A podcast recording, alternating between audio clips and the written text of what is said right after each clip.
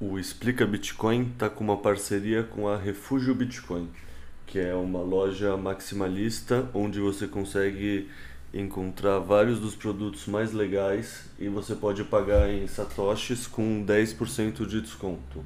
É uma loja que, bom, eu gosto bastante. Eu tenho alguns produtos que eu uso e recomendo quem quiser roupa, acessório, essas coisas de Bitcoin. E se vocês quiserem ganhar mais 10% em cima dos 10% iniciais de desconto pagando com Satoshi, vocês podem usar o cupom Explica Bitcoin e com esse cupom vocês ganham mais 10%. Então paguem Bitcoin que vocês ganham 10% de desconto, usam o cupom Explica Bitcoin que vocês ganham mais 10% de desconto, totalizando 20%.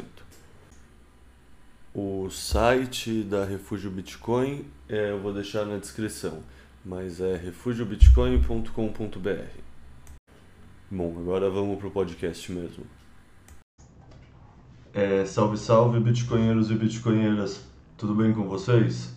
É, sessão temática número 21, se eu não me engano, é, com um amigo meu, o Dog do Bitcoin, que adotou esse pseudônimo para gravar esse podcast, para começar a assim engajar mais nessa coisa maravilhosa que é divulgar a palavra de Satoshi e espalhar conhecimento. É, o Dog do Bitcoin é um cara que, assim, apesar dele ser 100% desconhecido na bolha e praticamente ter começado a usar o Twitter agora, é um cara que eu tenho mais gratidão assim do que qualquer outra pessoa da bolha. Por quê?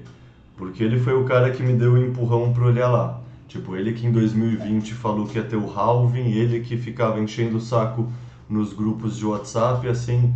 Então, se você em algum momento escutou qualquer coisa que o Leta fez, que o Explica Bitcoin fez, e achou que valia a pena ter um pouco de gratidão, na verdade a gratidão também é para o dog do Bitcoin. Então, primeiro te dar boas-vindas, cara, e pedir para você se apresentar, contar sua história. Quer dizer, esqueci de falar, né?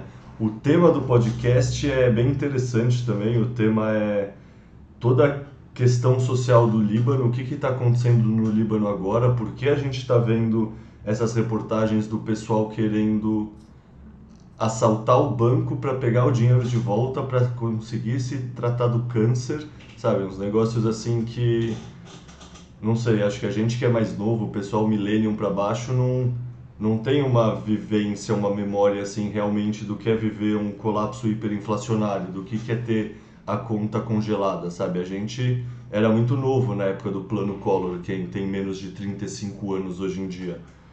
Então é muito legal trazer esse exemplo do que está acontecendo agora em tempo real em outro lugar do mundo. E para falar sobre isso, eu chamei esse meu amigo Doc do Bitcoin, porque ele acabou de passar. Acho que foi um mês, né, cara, que você passou no Líbano? Um mês. É. Mês. Passou 20, 27 dias. 27 dias, então, para ser preciso. Mas passou esse tempo lá. Também é um cara que manja muito de história, economia, macroeconomia, é formado em relações internacionais, então tem essa visão de processo histórico e da geopolítica entre os países e como as coisas foram construídas, mas isso a gente entra daqui a pouco. Então acho que o primeiro passo, cara, é se apresenta aí, conta um pouco de quem é você, qual foi sua trajetória, como você veio parar no Bitcoin, assim, dá um resumo de quem é o dog do Bitcoin pra gente. Prazer, galera. É, Dog do Bitcoin. É, eu me formei como o Caião, nosso explica, já contou em relações internacionais.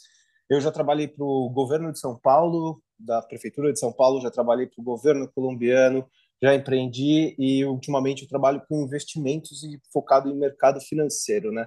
É, relações internacionais formado com foco em políticas econômicas.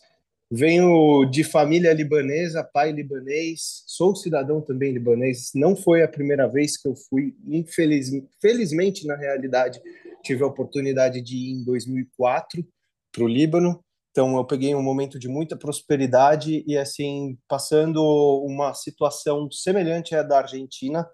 E também tive a oportunidade de ir à Argentina em três momentos diferentes. É possível ver claramente a situação se deteriorando de um país e exatamente nos mesmos aspectos a história parece que ela rima em todos os lugares e por incrível que pareça, mesmo a gente não tendo vivido, né, esse período do Collor com tanta intensidade, éramos vivos, mas não lembrávamos muito bem, não vivemos de fato. É, a história está mais próxima da gente e especialmente a história libanesa, tanto quanto a da Argentina. Só para lembrar aqui para a galera, nós temos 10 milhões de libaneses e descendentes de libaneses no Brasil, dos maiores e mais proeminentes políticos até empresários, para citar nomes, o Michel Temer, o Paulo Maluf, o Fernando Haddad, o Guilherme Boulos, e na parte empresarial, Salim Matar, o Ernesto Zarzur, falecido da Exitec, fundador da Exitec. Então, assim, a história parece estar um pouco distante da gente, o Líbano parece estar distante da gente, mas o Líbano, os libaneses e a mentalidade está dentro da gente. Então, não, não tem como. Só complementando, Hospital Sírio-Libanês, o médico da maioria das pessoas que naquela região, o meu médico pessoal é o Dr. Jorge Matar também, sabe? É uma pergunta. É, assim, exatamente. Uma pergunta. Quanta, qual é a população do Líbano atualmente? Você falou 10 milhões aqui no Brasil. Sei lá, talvez seja aquele caso que a segunda maior cidade em população de libaneses seja no Brasil e não no Líbano. É, então, essa é o que engraçado, até um spoiler. O Líbano não faz censo desde a década de 40. Então, assim, é meio que uma estimativa entre 6 a 7,3 milhões, e isso sem também saber direito quantos refugiados tem, porque o Líbano nunca fechou fronteiras para nenhuma crise humanitária que aconteceu à sua volta. Então, tá, vamos dizer entre 6 e 7 milhões ali. Um range bem alto, mas ninguém sabe na realidade. Então tem mais libanês no Brasil atualmente do que no próprio Líbano? Com certeza, a maior colônia de libanesas do mundo é aqui, a segunda maior, se não me engano, na Austrália e depois Canadá. Também outros lugares que são muito ligados ao Líbano, a França também tem bastante libanês. É, mas isso a gente vai explicando conforme vai vindo né, toda a história.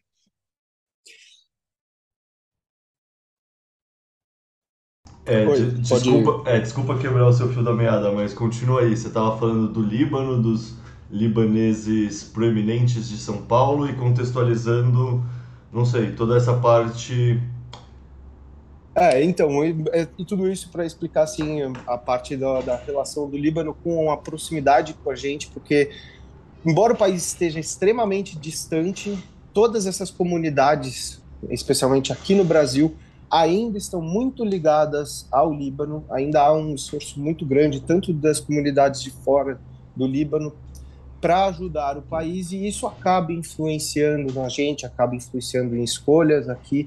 Então, e também porque nosso sistema político, nossa mentalidade política não acaba não diferindo muito das atitudes de políticos libaneses. Então, não, a nossa situação, por mais que isso que esteja acontecendo agora e é bem específico lá, é, das características de lá que a gente vai entrar ao longo do, do programa, não está distante da gente e por isso é muito importante ter entender o Bitcoin, o, o trabalho que foi criado através do Bitcoin pelo Satoshi Nakamoto para fugir de situações semelhantes às que estão acontecendo no Líbano. Boa. É, antes de entrar no Líbano, deixa eu só perguntar. E só para a gente, o, o pessoal que está ouvindo em casa também te conhecendo um pouco. E como você descobriu o Bitcoin? Cara, é muito engraçado, mas assim, é, as coisas caem ao acaso, né? E geralmente acontecem em bull markets. É, em 2017, fui viajar, fazer uma viagem pelo Nordeste de carro com os amigos. E um dos meus amigos tinha comprado Bitcoin no começo do ano, lá, seus 7 mil, uma coisa assim. E estava chegando a bater os 34. Eu trabalhando, mexendo com investimentos, olhei e falei, pô, esse negócio parece interessante, mas veio sempre aquele negócio, é, moeda digital, né? O que está por trás disso? Quem está por trás disso?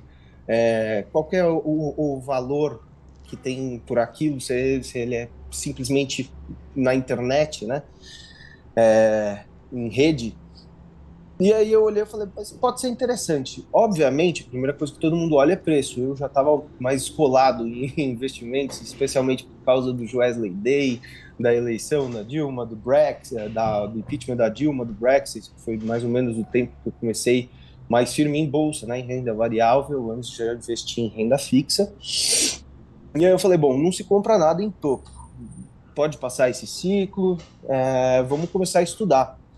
Aí, lá por meados de 2019, com a bolsa atingindo as máximas e máximas e máximas, eu olhei e falei, é, não vejo muita oportunidade aqui, né? Não tem muito upside, já estamos, todo mundo, obviamente, super entusiasmado, não sei o quê, e bolsa se compra quando o juros está lá em cima, é, se você é investidor de renda variável, não quando o juros já está lá embaixo. Você chega ali, é o final da festa.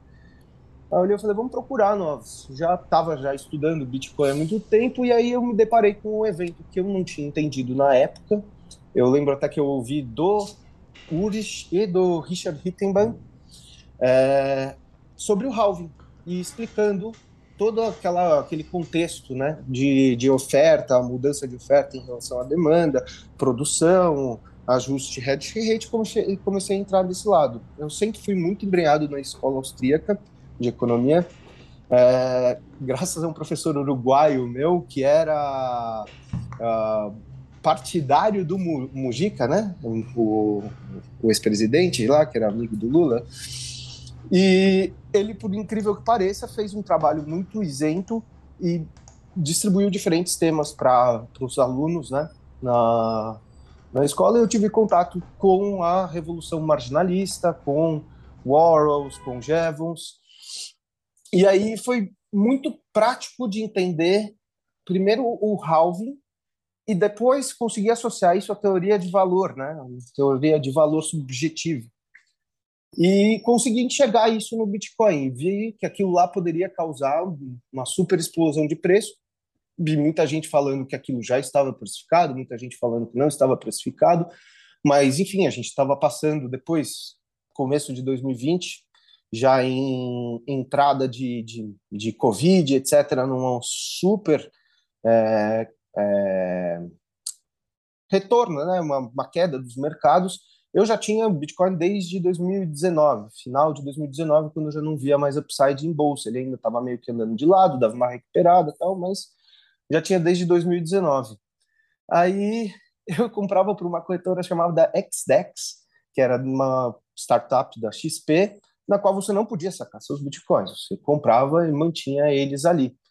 No crash de 2020, do, do Corona, eu recebi um e-mail da corretora falando que era para eu liquidar os meus bitcoins. Eu tinha comprado lá na faixa dos seus 30, 29 mil e estava nos 22. E eu falei, puta que pariu, não tenho uma semana para vender isso aqui. me fudi, me fudi, me fudi. E diferente de muitas pessoas que saem travadas e etc., eu percebi que na verdade era uma puta ignorância minha que não estudei direito. Eu podia ter entendido os mecanismos, mas eu ainda fazia aquela questão de manter o na corretora, porque eu não sabia guardar em wallet, eu não sabia mexer em wallet. Aí eu falei, tá bom, vou liquidar e vou achar um jeito de entrar no Bitcoin de novo, que eu possa manter a custódia deles. Nesse meio tempo, eu vou estudando, estudando a tecnologia, aí começa a acompanhar canal dos bitcoinheiros, podcasts lá de fora, e etc, e etc e tal, e você vai aprendendo operações e ah, operações que eu diga, tipo, como mexer na sua wallet, como guardar suas chaves. Então, primeira wallet que eu tive, eu printei as palavras-chave.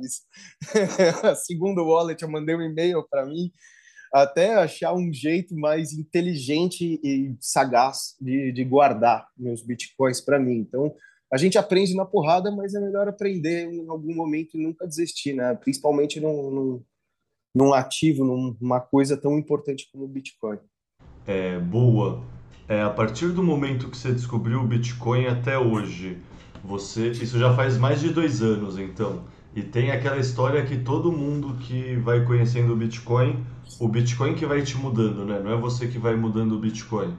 Então conta pra gente também um pouco que mudanças o Bitcoin foi gerando na sua visão de mundo. Porque assim, eu te conheci, tipo, explicando pro pessoal um pouco mais, você era o cara que manjava tudo do mercado Fiat, futuros, alavancagem, é, sabe, como a macroeconomia funciona, por que faz sentido investir em FIIs de shopping e não e não dá para acreditar que é a mesma coisa dos Estados Unidos, que os shoppings ficam vazios e que aqui é lazer, sei lá, eu lembro de várias coisas assim que você sempre estava manjando mais do que eu quando eu ia tirar dúvida sobre o que estava acontecendo na bolsa, no mercado Fiat. E aí você virou bitcoinheiro agora. Como foi essa mudança? O que, que mudou nas suas visões de mundo? Olha, assim, ao longo de 2020, é, eu já sou liberal há muito tempo, foi tendendo cada vez mais a um, a um, a um libertarianismo, uma coisa assim.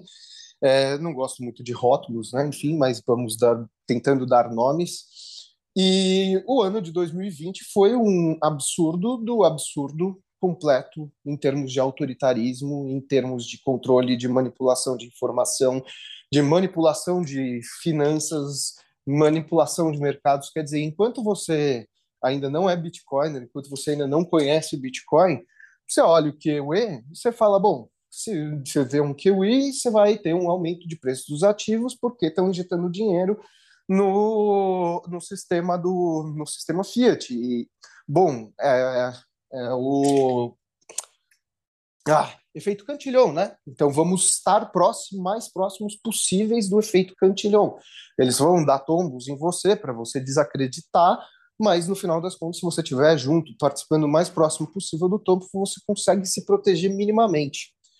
Quando você entende de fato o Bitcoin, você entende que mesmo estando mais próximo possível do efeito cantilhão, isso não te protege dele de fato, não te protege da inflação monetária, da desvalorização do dinheiro e não estou falando de preços, estou falando de desvalorização do dinheiro. Você tem uma unidade, você coloca duas, a outra unidade já não vale a mesma coisa, independente se você conseguir comprar o mesmo produto com uma unidade.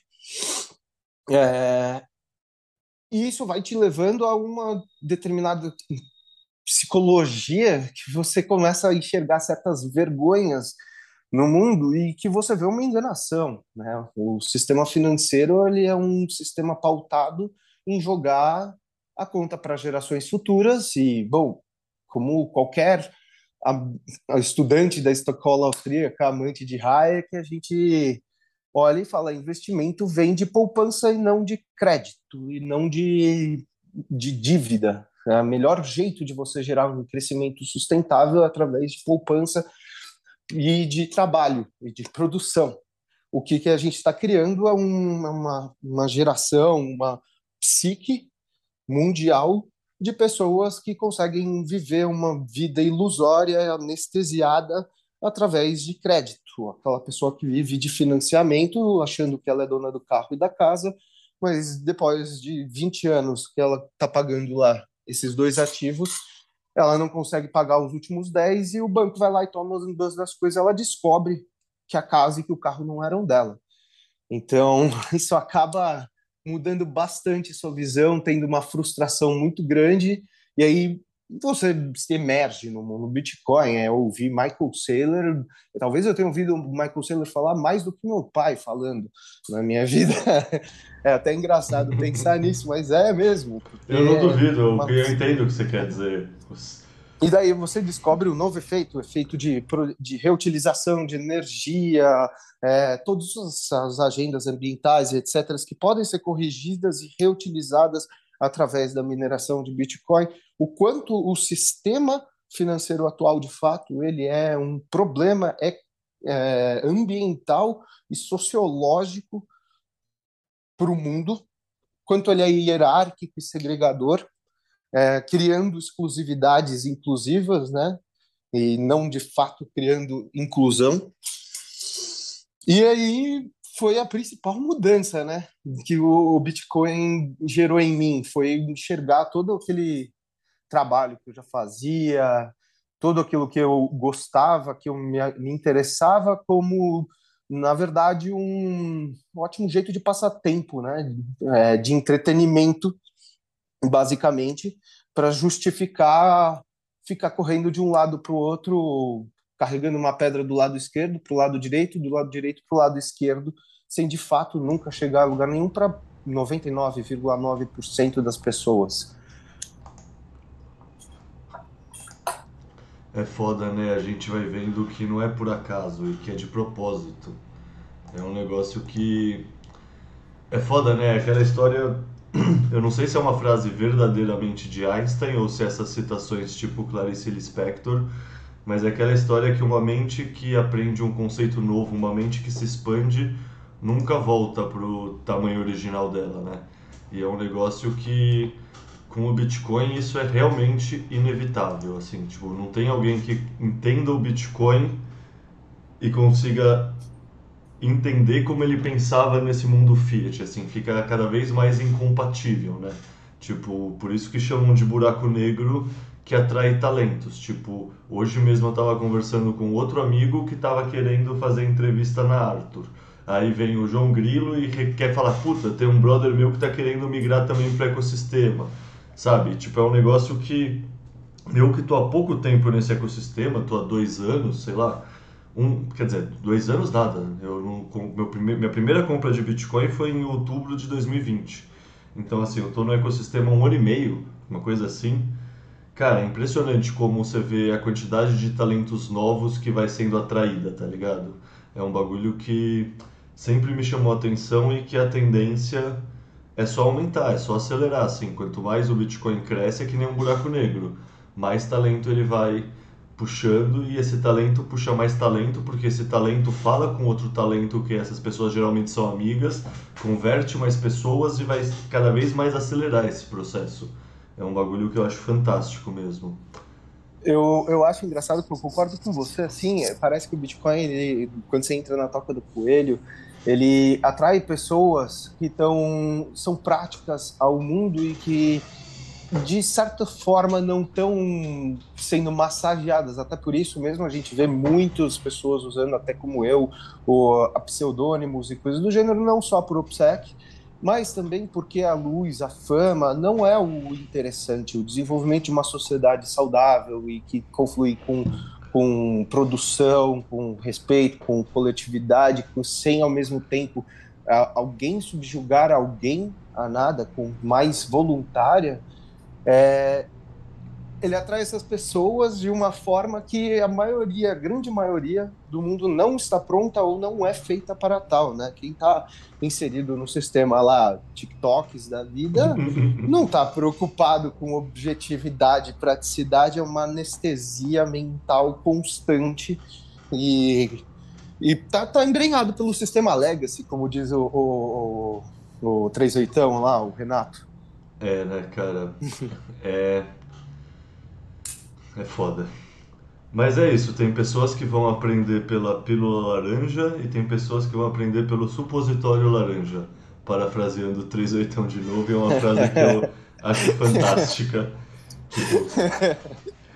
E tem o pessoal Boa, que não vai mesmo. ser nem o supositório, tem o pessoal que vai ser um dildo laranja mesmo, aquela rola de 20 centímetros do sexy shop laranja, assim.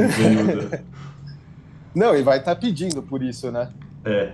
Cara, deixa eu perguntar, você acha que tem alguma coisa desse lado mais introdutório, apresentação? Quem é o dog do Bitcoin que a gente não cobriu e faz sentido você falar sobre você para o povo que está escutando se contextualizar? Ou vamos tocar para a próxima parte da pauta? Uh, não sei, eu, eu por mim, eu, eu, acho até que eu já fui até longe demais. Eu não sou muito de falar de mim, prefiro falar sobre temas, conversar, trocar ideia do que falar sobre mim, mas é importante, eu acho legal o pessoal conhecer, né? E eu acho que, por mim, tá ótimo. Podemos começar nosso, nosso tema aqui. Bom, então começa fazendo esse primeiro item da pauta que você preparou e eu só dei uma olhadinha ou outra, mas no fundo pauta inteira sua, que é começa contextualizando para gente toda essa parte histórica e cultural do Líbano, desde as origens, quanto foi dominado por diversos povos, assim. Conta essa parte inicial, assim, esse contexto para nós.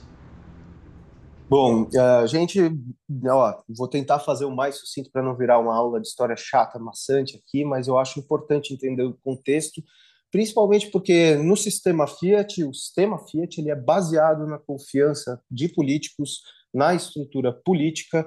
E se você não entende história, se você não entende o sistema político daquela moeda, daquele local, você não entende porque a moeda colapsa. Você acha justificativas da sua cabeça e isso cria uma, uma forma sucinta e você não consegue nem ver os paralelos de como isso pode acontecer na sua própria sociedade, na sua própria casa, tá? O Líbano, o povo que vivia lá antigamente, os fenícios, é, a origem e que aliás é trazido depois para a reestruturação um Líbano moderno, eles eram um povo focado em comércio, focado em produção. Se alguém já ouviu falar, eles foram os primeiros grandes navegadores do mundo, eles foram responsáveis pela integração do Mediterrâneo, praticamente, pelo desenvolvimento de grandes civilizações como os egípcios, através dos produtos que eles comercializavam. Os primeiros portos do mundo, do mundo foram lá, talvez a cidade mais antiga, se não uma das mais antigas do mundo, está lá, que é Biblos. De lá, por, por coincidência, até contar uma curiosidade, saiu o papiro que foi escrita a primeira Bíblia, e por isso a Bíblia chama-se Bíblia, a, a Bíblia se chama Bíblia, porque veio de Bíblios, do papiro que era escrito, que era produzido em Bíblios.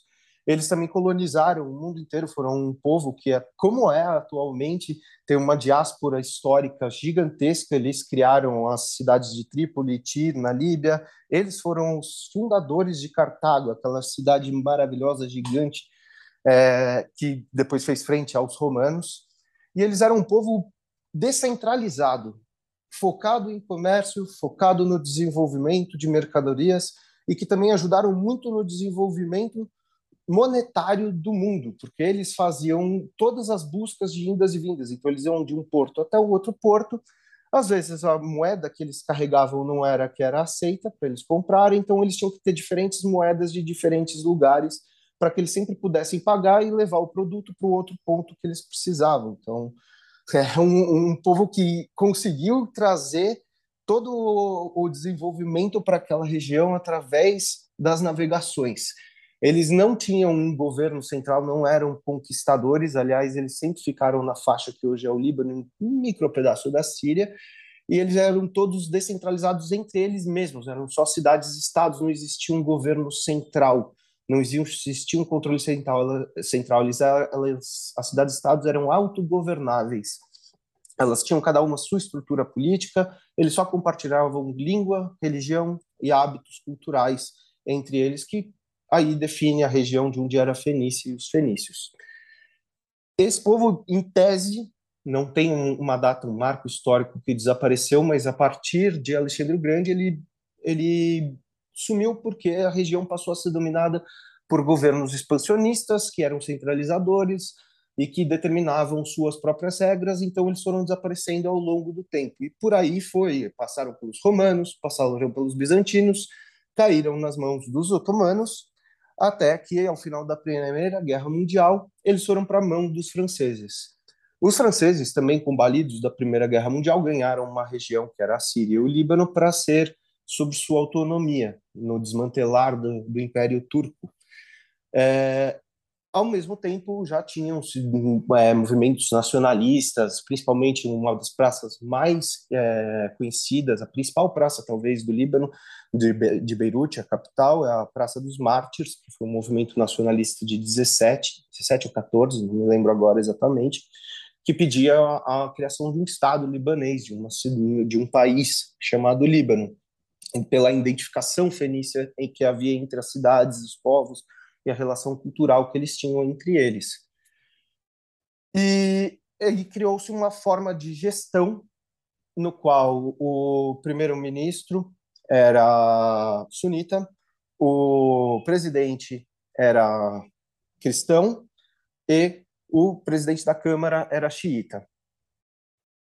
Essa divisão foi feita baseada em, na distribuição religiosa e étnica do Líbano, que 30% é cristão, 60% é muçulmano, dividido mais ou menos 50% entre sunitas e xiitas. E aí tem uma minoria ali que são drusos, curdos e outros povos migrantes que fugiram para lá, principalmente armênios, fugiram do genocídio turco como eu falei, o Líbano ele nunca fechou a fronteira para nenhum tipo de desastre humanitário que o cercou e, ao mesmo tempo, abraçou todo mundo que precisava de ajuda. Isso só causou também problemas. Esse período também foi marcado pelo desenvolvimento do Líbano. Foi onde surgiu o chamado Belle Époque, vamos fazer assim um paralelo libanês, no qual o Líbano foi, é, foi, ficou conhecido por ser a Suíça do Oriente e a Beirute, capital, ficou conhecida como a Paris do Oriente. Por quê? Porque era uma capital rica, repleta de cultura, vida noturna, moderna para sua época, muito desenvolvimento de poesia, de arte, uma vida noturna ativa, uma culinária, grandes restaurantes, semelhante ao que Buenos Aires passava na mesma época, nas décadas de 30 e 40. É, o povo libanês muito culto, isso desde sempre, principalmente naquela época, se tornou obrigatório, todo mundo fala três línguas, então você aprende desde pequeno inglês, árabe, francês, embora o árabe seja a língua oficial. Então, se você for ao Líbano, se fala inglês ou francês, você não precisa falar árabe e vai se dar bem em qualquer lugar. Um ou outro, talvez não. É, e foi um período de muita riqueza, muito turismo. Foi quando os bancos começaram a ir para lá, então tinha muita liberdade financeira, você tinha inúmeros investimentos correndo para lá. E ao mesmo tempo, você teve uma diáspora muito grande, já foi também da primeira diáspora libanesa depois do fim do Império Turco.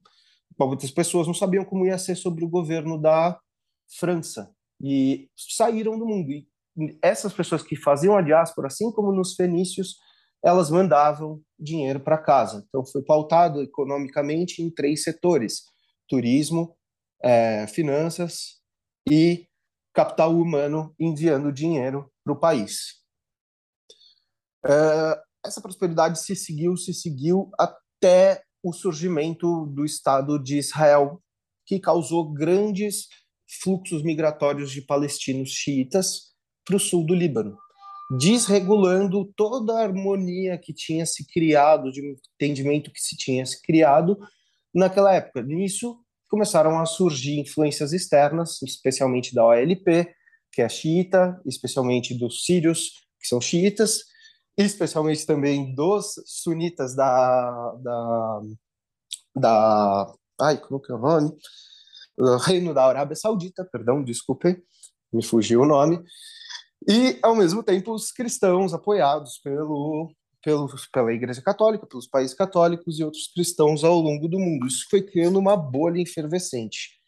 Para ser sucinto, a guerra civil foi dedo no cu e gritaria, para ser bem sucinto, todo mundo contra todo mundo, não tinha certo ou errado ali, todo mundo fez massacres absurdos contra outras pessoas guerrearam entre eles, guerrearam com os vizinhos deles, com Israel, ao mesmo tempo em que eles estavam numa guerra civil, uh, guerrearam com a Síria, arranjaram um problema com a Síria no mesmo tempo que estava na guerra civil, e foi uma loucura, para ser bem sucinto, porque a guerra civil foi assim quatro, cinco fases diferentes, com muita história desconexa, e aí sunita que aliava com xiita, que matava druso, druso que matava cristão, cristão que matava sunita e por aí vai. Só um detalhe sobre a guerra civil. É, o Taleb sempre conta também, né, que na criação dele ele cresceu... Outro libanês. É, ele é outro libanês, né, e que ele ficava lendo livros no porão porque a família dele tinha biblioteca, sei lá o que, e ele não podia ir pro colégio ou qualquer coisa assim por conta da guerra civil. E se eu não me engano, a família do Seifadim também saiu, que é outro libanês, também saiu do Líbano quando por alguma questão relacionada à guerra civil. Eu não lembro agora o detalhe, mas o Seifadin teve um tempo que ele morou no Brasil, inclusive. Ele tem foto com camisa do Vasco, sabe? E é alguma coisa pela família dele ter deixado o Líbano, que agora eu não lembro se é por conta da guerra civil ou por conta da pobreza pós-guerra civil, mas no fundo é o mesmo processo, né? É, é, exa é exatamente. Eu, eu, lembro até ele deu uma palestra na XP que ele contou isso lá na Expert, ele contou que ele já esteve no Brasil, eu acho que ficou até os quatro anos de idade aqui. É, mas você vê, né, como é que funciona, como que, por incrível que pareça, os libaneses estão mais perto do que você, um povinho pequeno, né? Se somar todos os libaneses do mundo, chegamos a 20 milhões, contando com seus descendentes, e enquanto outros países pequenos também têm mais do que isso. É, Bom, dando continuidade aqui, e, bom, a guerra civil, como você falou, ela é bem destrutiva, uma coisa bem feia, guerra nunca ninguém tem, tem razão, é, trilhões de influências no meio, mas o que, que acontece após o final da guerra civil? O Líbano que era próspero, o Líbano que era liberal, que era voltado para o comércio, que era voltado para o turismo, que era voltado para serviços, prestação de serviços, um, um povo rico em cultura, volta pós 1971. Aquele pequeno marco histórico que a gente tem ali, que é o fim do padrão ouro. E você tem um país destruído, sem economia, porque não tinha banco, não tinha nada, não tinha turismo, é, as escolas destruídas, como você conta do Taleb, é, o povo pobre, e precisava se reconstruir. Estamos num meio que virou fim do padrão ouro e entrou de fato com os dois pés na porta o sistema Fiat e a mentalidade Fiat. O que, que acontece nesse período? Começa-se as tomadas de dívidas. Então, o Líbano se endivida pesadamente para reconstruir o país. E consegue. Fez uma super reconstrução o país, a capital, voltou a estar inteira, linda, maravilhosa. E nisso eles reorganizaram o planejamento de pagamentos, o, o, o planejamento econômico do país, pautado naquele período da Belle Époque, que foi, vamos trazer o turismo de volta, o Líbano é um país maravilhoso, mesmo na situação atual que está o país ainda é lindo, embora mal cuidado, ele mais bonito que a Grécia, eu até diria. Ele, para contextualizar todo mundo, o Oriente Médio inteiro não é deserto, tá? É, o Líbano é montanhoso, com lindas florestas de pinheiros, até a árvore nacional é o cedro do Líbano, que é a árvore que fizeram suas embarcações, se construíram muitas coisas durante o período do egípcio clássico, auge do Império Egípcio, até os gregos e etc. Então, o Líbano não é, ele é costeiro, com montanhas, rios, muita água, cachoeira, trilhas mil para serem feitas, uma agricultura muito forte, embora o país pequeno, tem uma região chamada Vale do é um vale entre as montanhas, que no período de degelo essa água escorre para esse vale, esse vale é extremamente fértil. Então, com uma agricultura também muito forte. Toda essa reconstrução do Líbano foi pautada em conseguimos pagar a dívida com base nessas três pilares econômicos. Então vamos atrair de volta os capitais, etc. Nisso, após a guerra civil também, uh, todas as milícias, né, porque cada grupo étnico lá tem uma milícia para chamar de sua, um exército privado para chamar de seu, se transformaram em partidos políticos, cada um apoiados também por forças externas. Então, os xiitas do Hezbollah apoiados pela Síria e pelo Irã, os sunitas apoiados pelo Reino da Arábia Saudita, os cristãos apoiados por todos os cristãos ao longo do mundo, da, muitos de São Paulo, é, que mandavam dinheiro, causavam influência, influência política e etc, e etc e tal. Dentre a figura mais proeminente nesse período de reconstrução foi o Rafik Hariri, que foi o principal responsável, talvez, por essa reconstrução inteira do Líbano, e nas influências externas do país, ele foi incumbido de tirar o Hezbollah em prol de Israel, a pedido dos Estados Unidos e a pedido do, da Arábia Saudita. Por quê? Porque o Arábia Saudita tem sua certa rivalidade com o Irã, um é xiita, outro é sunita, e eles não queriam a influência onde eles estavam colocando todo o dinheiro deles. Eles armazenavam o dinheiro deles no sistema bancário do Líbano, é, assim como muitos outros sheiks ao longo do, do Golfo Pérsico, e é também como os sírios e iranianos ricos armazenavam dinheiro lá. O Líbano era uma neutralidade entre todos os países que ele deveria permanecer estável para que as finanças de todas as pessoas permanecessem estáveis. E calma, só contextualizando uma coisa para quem não sabe, tem uma puta guerra fria no Oriente Médio. Me corrija se eu estiver errado com mais detalhes, mas pelo que eu entendo é a Arábia Saudita de um lado, é, o Irã do outro, ou seja, xiitas versus sunitas, que nem você está colocando.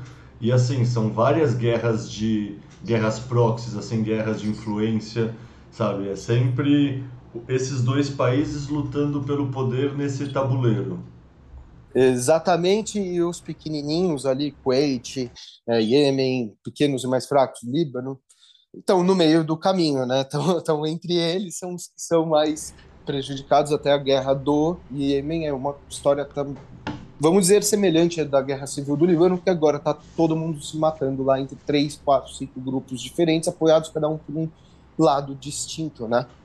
E tudo isso que eu estou falando, gente, só para fazer sempre aquele paralelo com o Bitcoin. O sistema Fiat ele é baseado na confiança de políticos. Então você pega um país que é extremamente liberal, o Líbano era, baixa burocracia, baixos impostos, trilhões de ofertas de bancos de investimento e, e bancos de custódia, bancos normais para você ter seu cartão, seus serviços financeiros é, mil isso exatamente como a Suíça era, só que tudo pautado num sistema frágil político que pautava tudo isso. Então, não adianta você ter toda essa liberdade quando seu sistema é baseado no sistema Fiat, é baseado na confiança de políticos, e você vê uma situação que não é muito diferente do Líbano, todos os países estão é, sempre na linha entre entrarem no caos político. Vocês conseguem ver isso tudo na América Latina, nos Estados Unidos, na Europa.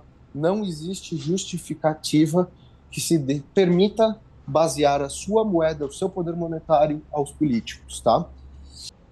Por volta desse período, final da década de 90, de novo aqui recapitulando, a gente tem um país que congelou a sua taxa de câmbio e apostou na entrada de dólares vindo desses serviços financeiros distribuídos pelo mundo, de, de investidores, de interessados no país, é, apostou no turismo e apostou no capital humano, ou seja, dos libaneses que saíam de um sistema de ensino extremamente forte e qualificado, trabalhar ao mundo e mandar dinheiro de volta. Então, são os três pilares que constituíram a origem fenícia, ao mesmo tempo, os três pilares que fizeram a Belle Époque foram os três pilares que seriam responsáveis por reconstruir o Líbano. E reconstruiu. A primeira vez que eu fui para lá, em 2004, o país era lindo, reconstruído, você andava para as ruas de Beirute, uma maravilha, muita riqueza, luzes para todo lado. Você chegava nas docerias, você perguntava assim: olha, o que, que é esse sabor desse doce? Ele pegava e te dava 10 doces só para você provar, dar para o seu tio, papagaio, passarinho provarem. Você acabava que você comprava porque você ficava meio constrangido, né? Você comeu mais do que você queria já e você não vai comprar alguma coisa? Pô, traz sempre a hospitalidade libanesa em primeiro lugar, né? E tava tudo maravilhoso, até que em 2006, o grande responsável, Rafik Hariri, ele morreu num atentado de um carro-bomba no centro de Beirute, no bairro mais chique, que é o chama Solidaire lá, que hoje eu apelidei de Solitaire, porque foi tudo embora, todas as marcas multinacionais que estavam lá, Hermès, Dolce Gabbana, Ferrari, os cafés chiques, tudo aquilo desapareceu, tá? As traças, o exército tá lá e não deixei ninguém ir para lá é, em grandes quantidades, porque é onde ocorreram os protestos, né, os protestos políticos, principalmente depois do que eles chamaram de revolução em 2017. É, e na explosão que matou o Hariri, que era o que seria responsável para lidar com o Hezbollah, para tirar o Hezbollah do país, tirar o Hezbollah da cola de Israel, começou essa desarmonia e começa uma guerra do Hezbollah contra Israel, porque mataram um libanês que, no final das contas, a, a ONU em investigações culpou o Hezbollah, a população, em grande maioria, culpa o Hezbollah, que é uma organização terrorista e, ao mesmo tempo, um partido político xiita, influenciado pelo Irã, influenciado pela Síria. E começam problemas, problemas mil no Líbano, instabilidade política. Aí a guerra com Israel destrói a infraestrutura do país e o país é um país pequeno e não é autossuficiente energeticamente. Na realidade, como eu falei, os três pilares, nenhum deles é uma produção interna de fato. Você depende de importação de 90% dos produtos que se consome dentro do país, seja na questão energética, seja em qualquer coisa da qualidade de vida. Ela, embora tenha uma agricultura forte, ela não é suficiente para alimentar todo o país.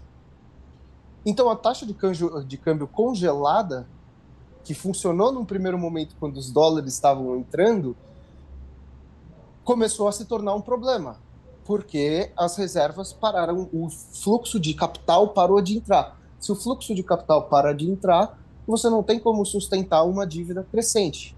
E aí começa uma série de calotes financeiros no FMI, etc. e tal, até que eclode na primeira grande explosão financeira, que foi em 2011. Então, não, gente, o trabalho que chegou hoje no Líbano não começou em 2019, não é recente e, como diz o Marcos Lisboa sobre o Brasil, é trabalho de profissional. O trabalho de profissional mundialmente falando, né? Porque muita gente, muitos países envolvidos na situação interna do Líbano. E, obviamente, um país que altamente dependente de todas as produções de cadeias externas, cuja moeda é a confiança em políticos e o sistema político é simplesmente frágil, eclode em protestos e protestos e protestos, calotes de dívida e assim se sucedem. Em 2015, começa uma greve do lixo gigantesca os lixeiros entram em greve e o país começa a acompanhar, montanhar lixo. Você passava pelos bairros, os bairros, o bairro de Hamra, que é um bairro relativamente pobre lá, mas assim, montanhas de 10 metros de lixo. Isso até é relato de uma brasileira que já mora há 35 anos lá, que eu conversei com ela, conversei com muita gente, e todos eles citavam dois problemas: políticos e corrupção e influência externa para o Líbano chegar onde chegou. E tudo isso por causa da mentalidade Fiat de investimento através de crédito, crescimento através de crédito. E quando essas reservas externas cessaram, cessou a situação do país também de prosperidade e de calmaria. Paralelo a isso, 2015 entra essa, essa crise de lixo, você tem do outro lado do Golfo o surgimento de Abu Dhabi, Dubai, Catar, e aqueles sheiks sunitas que guardavam seu dinheiro lá, vendo um colapso econômico, nesse mesmo período, a partir de 2011, vendo problemas de reservas internacionais, ou seja, que os bancos internos do Líbano poderiam não pagar, não honrar seus compromissos, poderia ter algum tipo de instabilidade no dinheiro deles, começaram a secar o dinheiro, tirar e é, não mandar mais, tiraram seus iates luxuosos, suas mansões, foram abandonando e migrando para o lado do Golfo Pérsico. Então você já teve a destruição do sistema financeiro, você já tem a destruição do sistema de confiança, você tem a destruição do turismo, que começa a vir a criar outros competidores ao lado, que aparentemente mais prósperos, mais estáveis por serem monarquias, né? Lá no Oriente Médio isso faz bastante diferença, você ter três etnias, três religiões brigando, com um histórico de briga constante no, no último século, com relação a uma monarquia que em tese é estável e você conhece, está próximo de você. Até que, se eu não me engano, em 2019, vem um outro calote financeiro. E aí congelam-se saques da conta, limitação de saques de conta, e ao mesmo tempo você não tem como mais enviar remessas financeiras para o país. Imagina, as pessoas das diáspora que trabalhavam fora do país, saíam das universidades, iam, eram libaneses e mandavam dinheiro para o país, simplesmente não conseguem mais mandar dinheiro para os seus familiares a desvalorização da moeda da lira libanesa, é, que se criou no mercado negro, tornava impossível. Então, você manda lá mil dólares para sua família, se você saca no sistema normal, a taxa de conversão é, um, é a cada dólar, 1.500 liras libanesas. No mercado paralelo, estava 8 mil liras libanesas. Então, você está perdendo oito vezes ali o, o valor só no saque do sistema tradicional. Isso desincentiva o envio de capitais e atrapalha a recomposição das reservas, que são o lastro para você pagar suas dívidas com o FMI, que era de onde tinha vindo a principal parte de dívida do, do Líbano para sua reconstrução. Aí, obviamente, como todo bom governante fez como o plano Collor, ele cessou os saques, congelou o câmbio para tentar recompor. Só que ele não percebeu que isso gera a crise de confiança, crise que é confiança que se quando é perdida no sistema Fiat, não existe retorno. Não tem como ter recomposição. Nesse mesmo período, começou uma crise energética. O Líbano ele tem uma rede muito falha, uma das piores redes elétricas. Ele não tem petróleo, como os países de lá, ele não tem ventos para ter turbinas, é, ele não tem gás natural para ter extração e também todos os investimentos em infraestrutura para a produção de energia mais sustentável ficavam, ficaram parados e esquecidos, deixados de lado, porque estava tudo bem bom no começo do, do século XXI. Então, para que fazer negócio depois de, de guerra e, e, problemas, e explosão, assassinato, etc., para que fazer investimento em infraestrutura? Tem que lembrar que em um país de 6 milhões de habitantes é difícil você ter uma indústria nacional, de você ter mão de obra barata para fazer investimentos em coisas pesadas, como infraestrutura o país foi sendo abandonado. Então começou também uma crise que já era de lixo energética. Nas eleições de 2018, os políticos pegaram e conseguiram fazer aumento para os salários do judiciário e para os salários deles e para os salários do serviço público. Para quê? Para agradar aquela parcela que trabalhava no setor público. Então, os, as pessoas foi aumentando o desemprego de quem era do setor de turismo, de quem era do setor é, de serviços financeiros e, ao mesmo tempo, foi aumentando o salário do servidor público. Em março de 2020, o Líbano dá outro calote. Não, não foi na Covid que começou o problema para eles em 2020. Foi no começo de março eles decretaram um default, o último que eles deram, que eles falaram não vamos pagar a dívida, vamos renegociar essa dívida.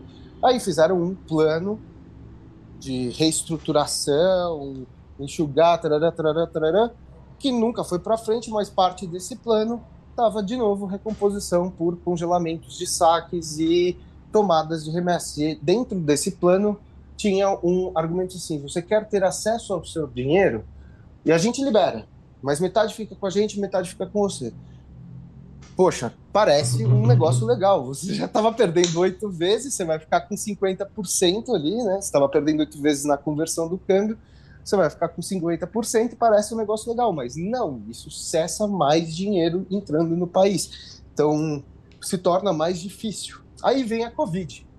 Então, você pega um país que já estava com 130% de dívida, dívida PIB, capengando e me joga uma crise que pegou todo mundo, quem estava bem, quem estava mal, quem estava se reerguendo, devastou. A gente está vendo hoje né, o resultado dessa crise da Covid, financeiramente falando para todos os países.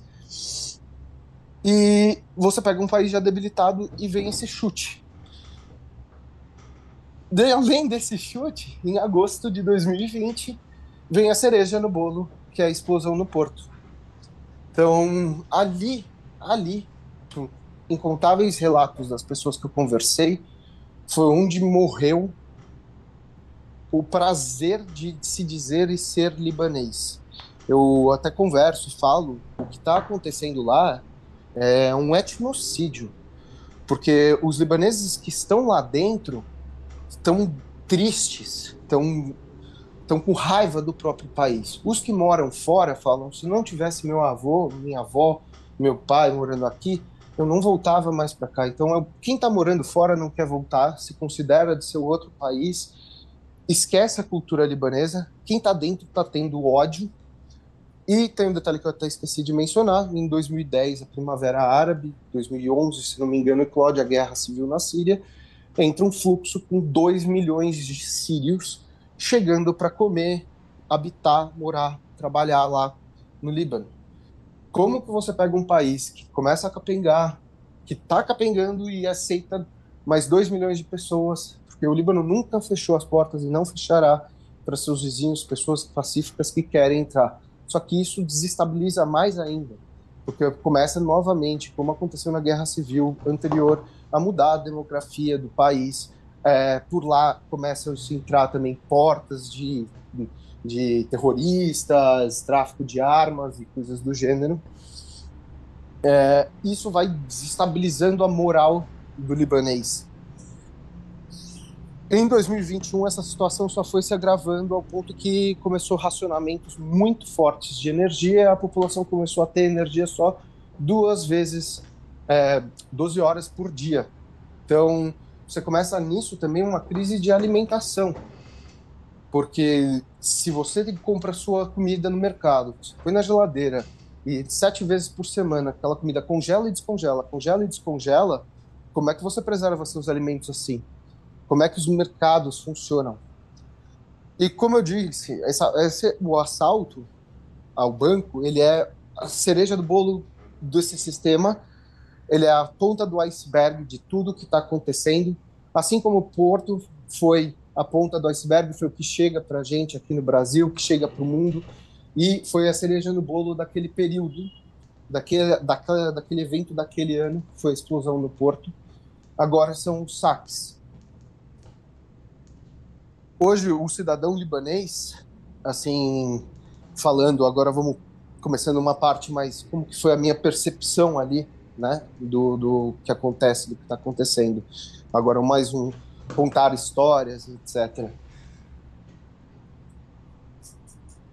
Ele não vê perspectiva de futuro, de melhora. As pessoas estão tentando sair de lá e elas estão sequestradas. Elas estão sequestradas porque o governo não está emitindo passaporte. As pessoas estão tentando pegar descendentes, parentes próximos em outras legislações que possam emitir passaportes. Eu conversei com um menino na praia, ele falou: Poxa, se do Brasil tal, minha mãe é brasileira, a gente mora aqui. Tô tentando pegar um passaporte brasileiro para fugir, mas está difícil porque tem que morar lá tanto tempo e eu tenho medo de ir para lá porque não falo português e tal. Eu falei: Ó, tem uma puta comunidade libanesa lá e te abraçaria, você seria bem recebido, teria oportunidade de falar, eu não quero ficar perto de libanês, eu, daqui, eu quero ir embora, de sair de longe de libanês. Eu falei, é, bom, a situação não tá, não tá das melhores. E quem tem dinheiro, quem consegue levar dinheiro para lá, é, conseguiu produzir energia através de placas solares em suas próprias casas. Então, algumas poucas pessoas não vivem no racionamento porque tem placas solares. Por que, que eu digo também ponta do iceberg? Por que, que esses assaltos estão acontecendo? O Líbano tem seguro, né, saúde, tem seguradoras de saúde lá. Mas onde a seguradora guarda o seu dinheiro? Seria então foi uma pergunta banco. retórica. No banco, Exatamente. no cofre? No banco, certo? A seguradora ela não é um, um, um banco para guardar dinheiro, para você ir lá e sacar maletas de dinheiro. Os hospitais só estão aceitando pagamento em dinheiro. Porque se o dinheiro do banco tá, da seguradora está no banco e o banco não libera pagamento, você não tem como fazer, como pagar, o, a seguradora não tem como cobrir o custo do tratamento.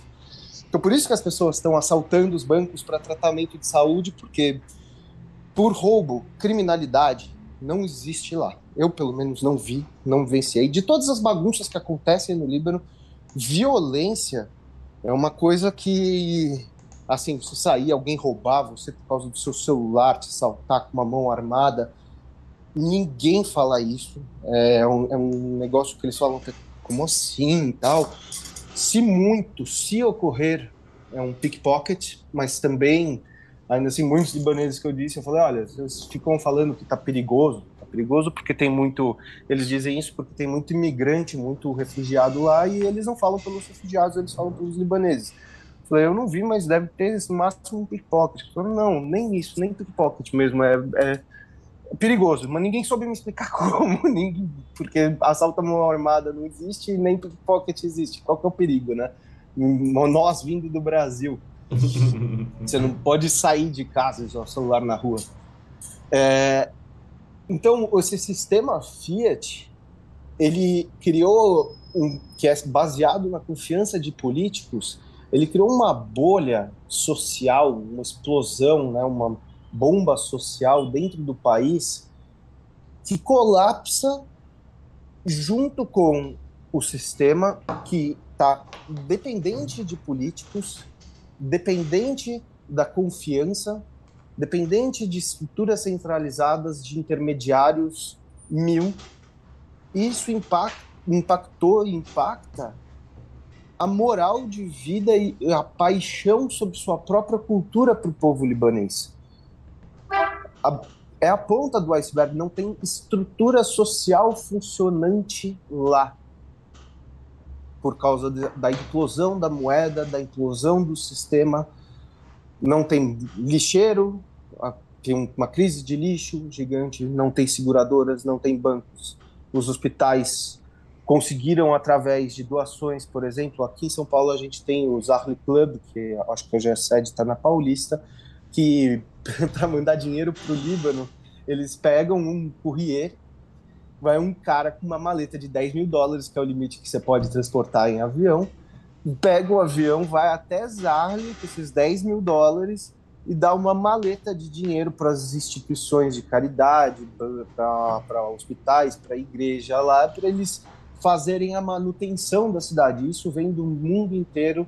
É o jeito que os, os descendentes e os, os, libaneses que moram fora conseguiram arranjar de mandar dinheiro. Então, chega o verão libanês, as férias na Europa, férias no hemisfério norte, os libaneses que vão lá ver seus familiares e curtir o verão libanês, que, por incrível que pareça, ainda acontece, ainda acontece, com muitas festas, não, eles chegam já com malotes de dólar para dar. E como que você troca esses dólares? Porque se você chega na instituição financeira, você vai pagar a taxa que o banco está oferecendo, que é um pouco acima da taxa oficial do governo, mas ainda muito, muito menos do que está hoje a liba, lira libanesa está na casa dos 100 dólares, 30 mil liras libanesas. E isso que em 2019 estava 8 mil, tá?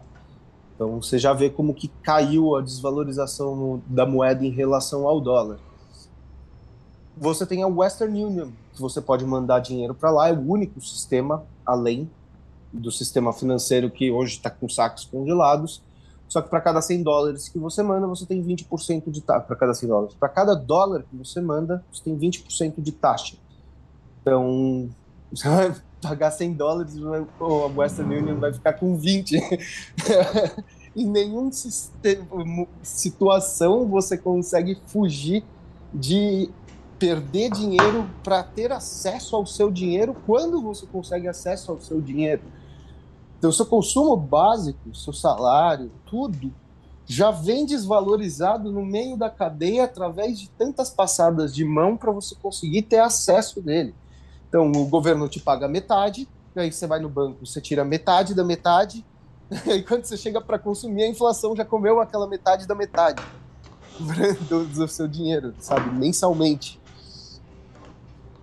Cara, tem, tant, tem tanta coisa Oi. que você está falando, né, que é difícil sequer pensar o que pensar, assim, né? Tipo, no fundo, o Líbano foi atingido por uma tempestade de merda perfeita, mas ao mesmo tempo ele também é um retrato padrão do que vai acontecer com quase todos os países do mundo, né? Com, sei lá, o Dollar Milkshake Theory, por exemplo, com a morte das Fiats, a tendência é num prazo, sei lá, em linhas temporais distintas, isso é acontecendo com todos os países do mundo em maior ou menor grau, né?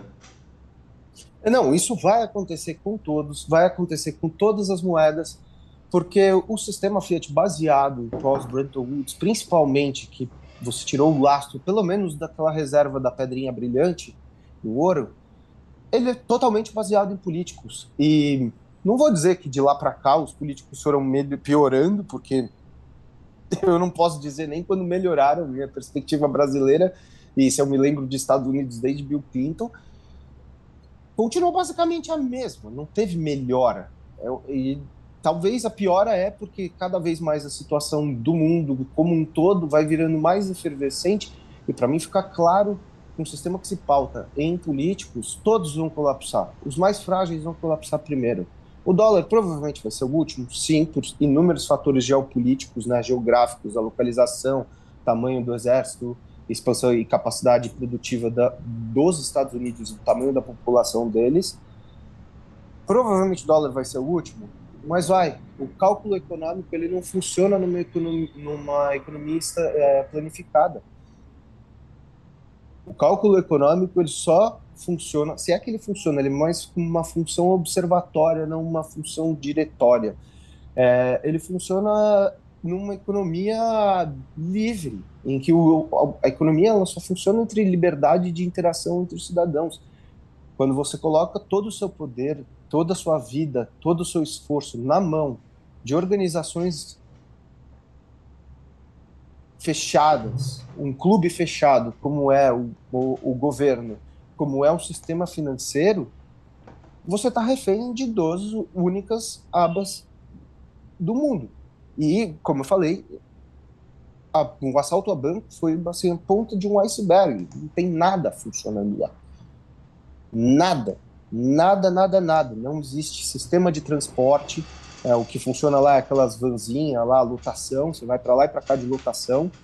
Tem táxi. Tem um aplicativo que chama Bolt, que dá para você usar você tem que planejar o seu uso de celular, porque se você carregou o seu celular, você tem 12 horas de energia, meu amigo. Você vai passar as 12 horas de energia usando seu celular, você vai ter que, que pensar bem, sabe? É uma, tem que ter programação até no carregamento do celular, tem que ter programação na compra de comida quando você consegue comprar com o salário que você tem, porque não adianta fazer mercado do mês, a sua geladeira vai congelar e descongelar todo santo dia, você vai perder todo, metade dos seus alimentos, se não conseguir consumir o mais rápido possível antes que eles estraguem. Também tem que programar se você vai cozinhar, o horário do restaurante que ele vai funcionar por causa disso. Porque o restaurante vai ficar sem luz se ele não conseguiu pôr a placa solar dele. Então, lá eu vi também em Trípoli principalmente em Trípoli, que é uma cidade que já é muito pobre, é 60%, 56%, 55% das pessoas estão na linha da pobreza lá, filas e filas dobrando o quarteirão para as pessoas tentando sacar em caixas e caixas eletrônicas o dinheiro delas. E não é que assim, olha, você pode sacar e agora você saca metade. Isso antes, né? Quando eu estava lá. Agora já nem mais saca, tem, vão ficar fechados indefinidamente. É, quem chegar primeiro, os 100 primeiros que estão atendidos é quem vão receber seu dinheiro. Você chegou em 101, meu amigo, desculpa, acabou o cash que a gente tem hoje aqui em circulação. Então criou também um outro mercado paralelo que é o comerci comerciante de rua, o camelô que vende dinheiro. para você ter então e bolos, né? Você vai chegar com 10 dólares, que não é nada de dinheiro, 50 reais você chega com 10 dólares e você sai com uma montanha, parecendo um sacoleiro, Papai Noel, com os presentes para comprar. E aí você vê, você fala, pô, no Líbano é muito fácil ficar milionário, né? Você troca ali é, 100 dólares, é 3 milhões de, de, de, de libras, de liras libanesas. Então, querem ficar milionários, vão pro Líbano. Você vai trocar e vai ficar milionário na hora. Você fala, pô, 3 milhões, vai demorar pra caralho, tá grana. Não, vai acabando em dois, três dias, porque o preço das coisas está muito, muito, muito defasando o poder de compra. Como o Bitcoin entra nisso tudo? Agora, né, pra gente passar pra parte, né? Calma aí, só antes Oi? de você entrar no Bitcoin em si, só deixa eu te fazer uma pergunta que eu anotei aqui e queria fazer que é qual era a importância do porto para a economia? E esse porto ficou totalmente inutilizado, porque eu lembro que as imagens da explosão foram bem marcantes assim, no começo parecia que podia ser um atentado, sei lá o quê. E tipo, sei lá, você próprio falou, os fenícios, tudo mais, o símbolo do país é a árvore que era usada nas embarcações. Tipo, tradicionalmente o Líbano sempre foi comerciante usando porto. Qual foi o impacto dessa explosão da economia era local. Um dos, era um dos principais portos do, do Oriente Médio, era um porto gigantesco, gigantesco. Por lá passava trilhões de mercadorias que saíam do canal de Suez e iam em direção à Europa Oriental, iam em direção à Europa Ocidental, era um ponto de parada, de abastecimento e de recepção de mercadorias para o próprio Líbano, né, das importações. Com isso, toda a direção do porto foi trazida para o porto do sul de Saida, que é uma das cidades mais importantes também, histórico. Só que Porto lá é muito menor. E ele não tem a capacidade de receber a mesma quantidade de navios. Teve até um porto, um navio, quanto estava lá, que estava carregando trilhões de óleo e, de, e outras mercadorias para serem levadas para a Europa é, para abastecimento, né, para a Europa, para a Turquia, que ele não tinha como embarcar, que ele não tinha como, como atracar no, no porto de Saida, porque o porto estava atolado, o porto de Beirute praticamente inutilizado, tem uma parte ali que ainda recebe, mas a capacidade dele está em 10%, se muito, do que era a capacidade, e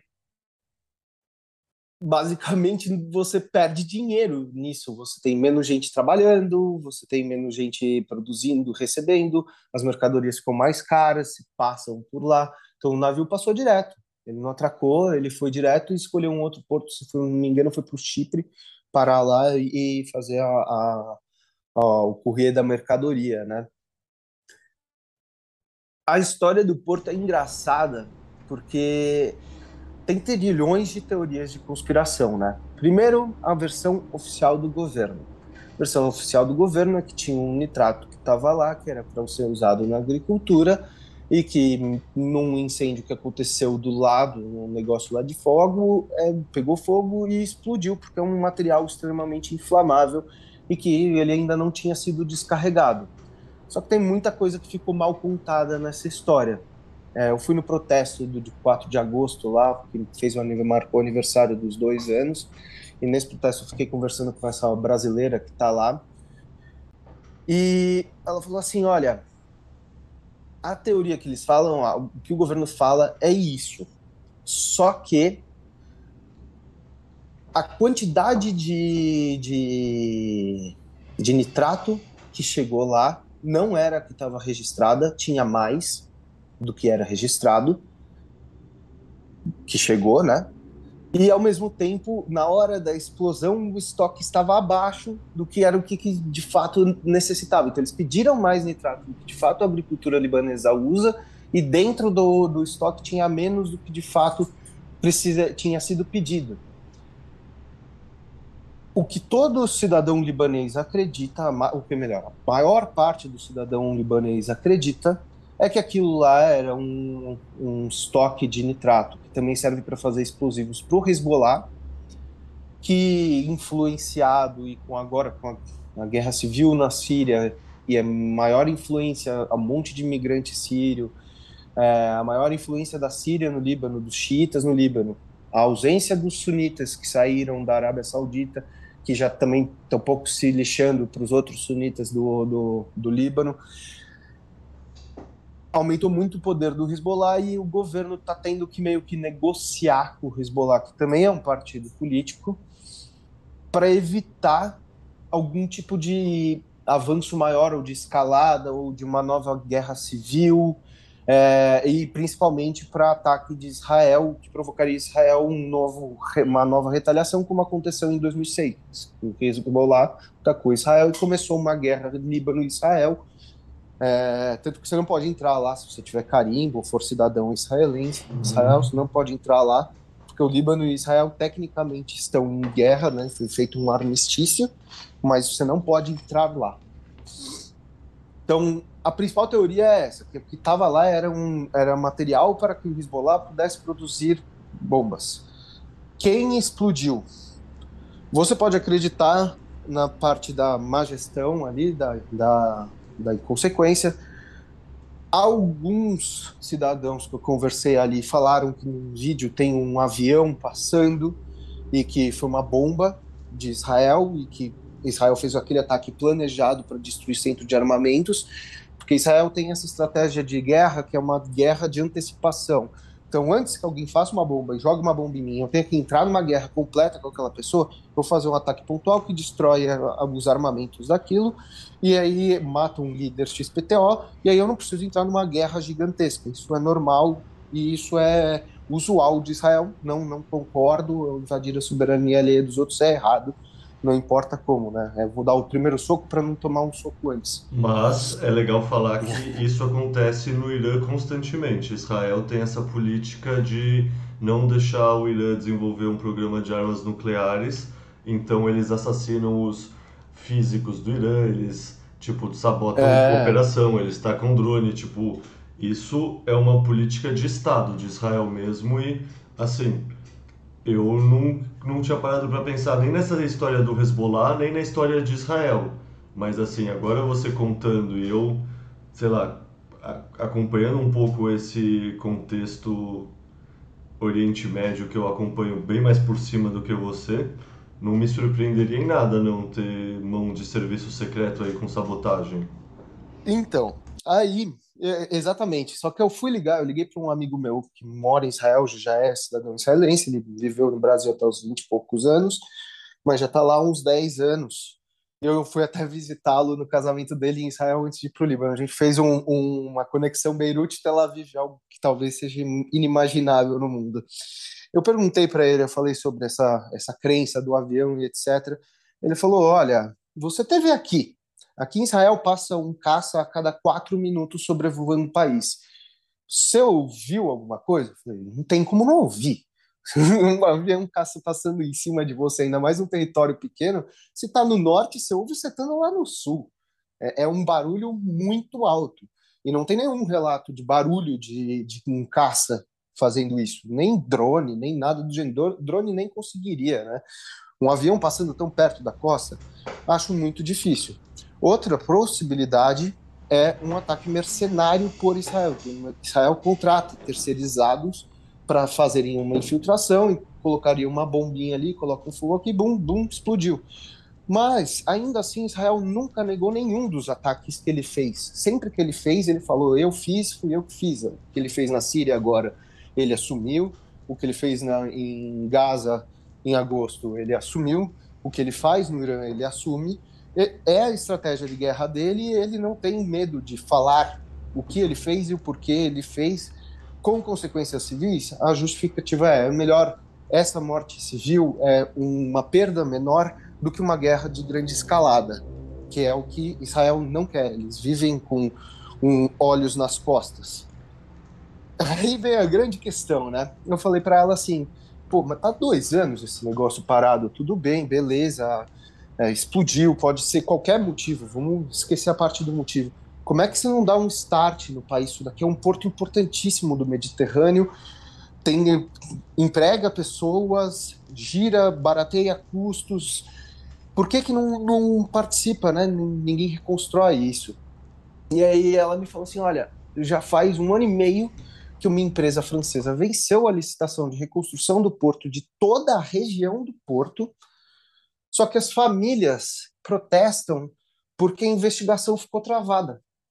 E o governo conseguiu, em segunda instância no judiciário, parar as investigações para tentar acelerar a, a, reconstrução do porto e a venda para licitação. Só que, ao mesmo tempo, a, a, a Associação das Vítimas entrou com outro recurso e conseguiu paralisar essa, essa reconstrução. Então, está numa batalha judicial entre ambos os lados, né? A população com as vítimas, moradores da capital, processando e paralisando a, a, o desenvolvimento do porto, a, a, venda e a reconstrução francesa, e ao mesmo tempo, da empresa francesa, e ao mesmo tempo está o governo tentando acelerar e boicotar as investigações, passar as investigações para trás.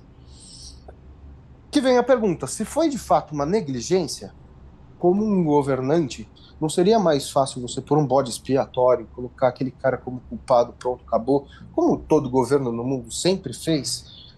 Se de fato foi uma negligência? É, eu acredito que seria. Então, acreditar que foi só negligência, eu acho muito difícil. Se não, eu, eu como governante, acho que 99,9% dos governantes colocariam um bode expiatório, pronto, segue a vida e o resto lá tá tudo ótimo. Entendeu? Então, só que o Líbano tem esse grande problema de corrupção. Outra coisa que o sistema Fiat Legacy faz, ele incentiva uma prática de todas as formas do lado do setor público, especialmente quando eles têm o controle total sobre a população. Você tem o controle das armas, embora a arma não seja proibida lá no Líbano, não tem como você brigar com um tanque, como disse o Biden no, no discurso dele para apoiadores é, você acha que você tendo uma pistolinha ou um rifle você vai brigar com o governo americano? Não. não você precisa de um F, F-15 para brigar com a gente, um F-35, não lembro qual foi o avião que ele citou ali. Então, o negócio está emperrado, a capital está devastada. O interior do Líbano ainda continua muito bonito, as cidades principalmente são muito charmosas nos meios das montanhas e etc. Mas passam por esse problema energético, de luz, falta de suprimento, de suprimentos, é, falta de dinheiro, né? Então, como que você paga as coisas? É até engraçado. Deixa eu ver se eu acho aqui a informação da diferença de você comprar no cartão de crédito ou você pagar em dólar ou lira libanesa no dinheiro, né? Aqui. Ai, ai, cadê a conta nossa? É que eu, foi uma das primeiras coisas que a gente se chocou ali quando a gente chegou no Líbano, que foi a conta da mesa. É uma diferença tão gritante assim?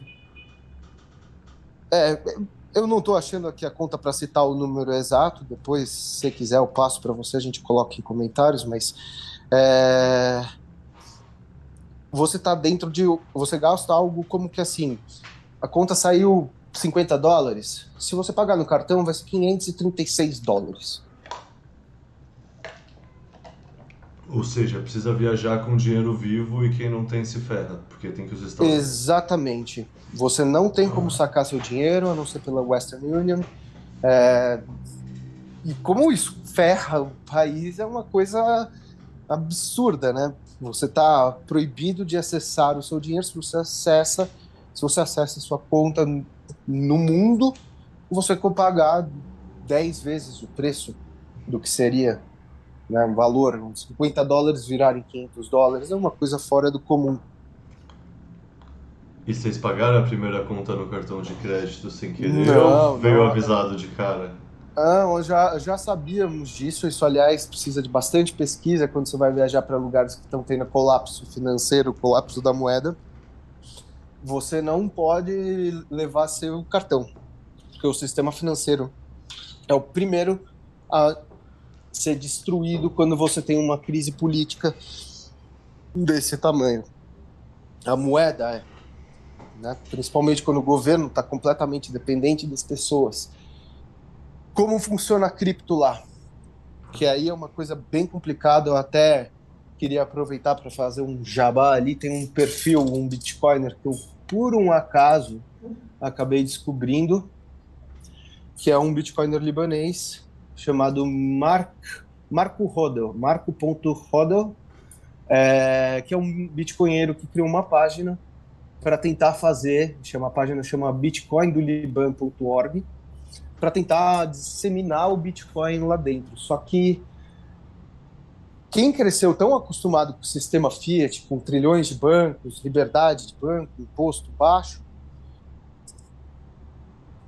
teve um atraso de estudo no, no, nas novas tecnologias, especialmente no Bitcoin. Então eu achei uma caixa eletrônico, né? Que não era um caixa eletrônico, na verdade era uma loja que eles chamam Crypto Exchanger, que era uma escola de, de, de criptomoedas e blockchain, etc.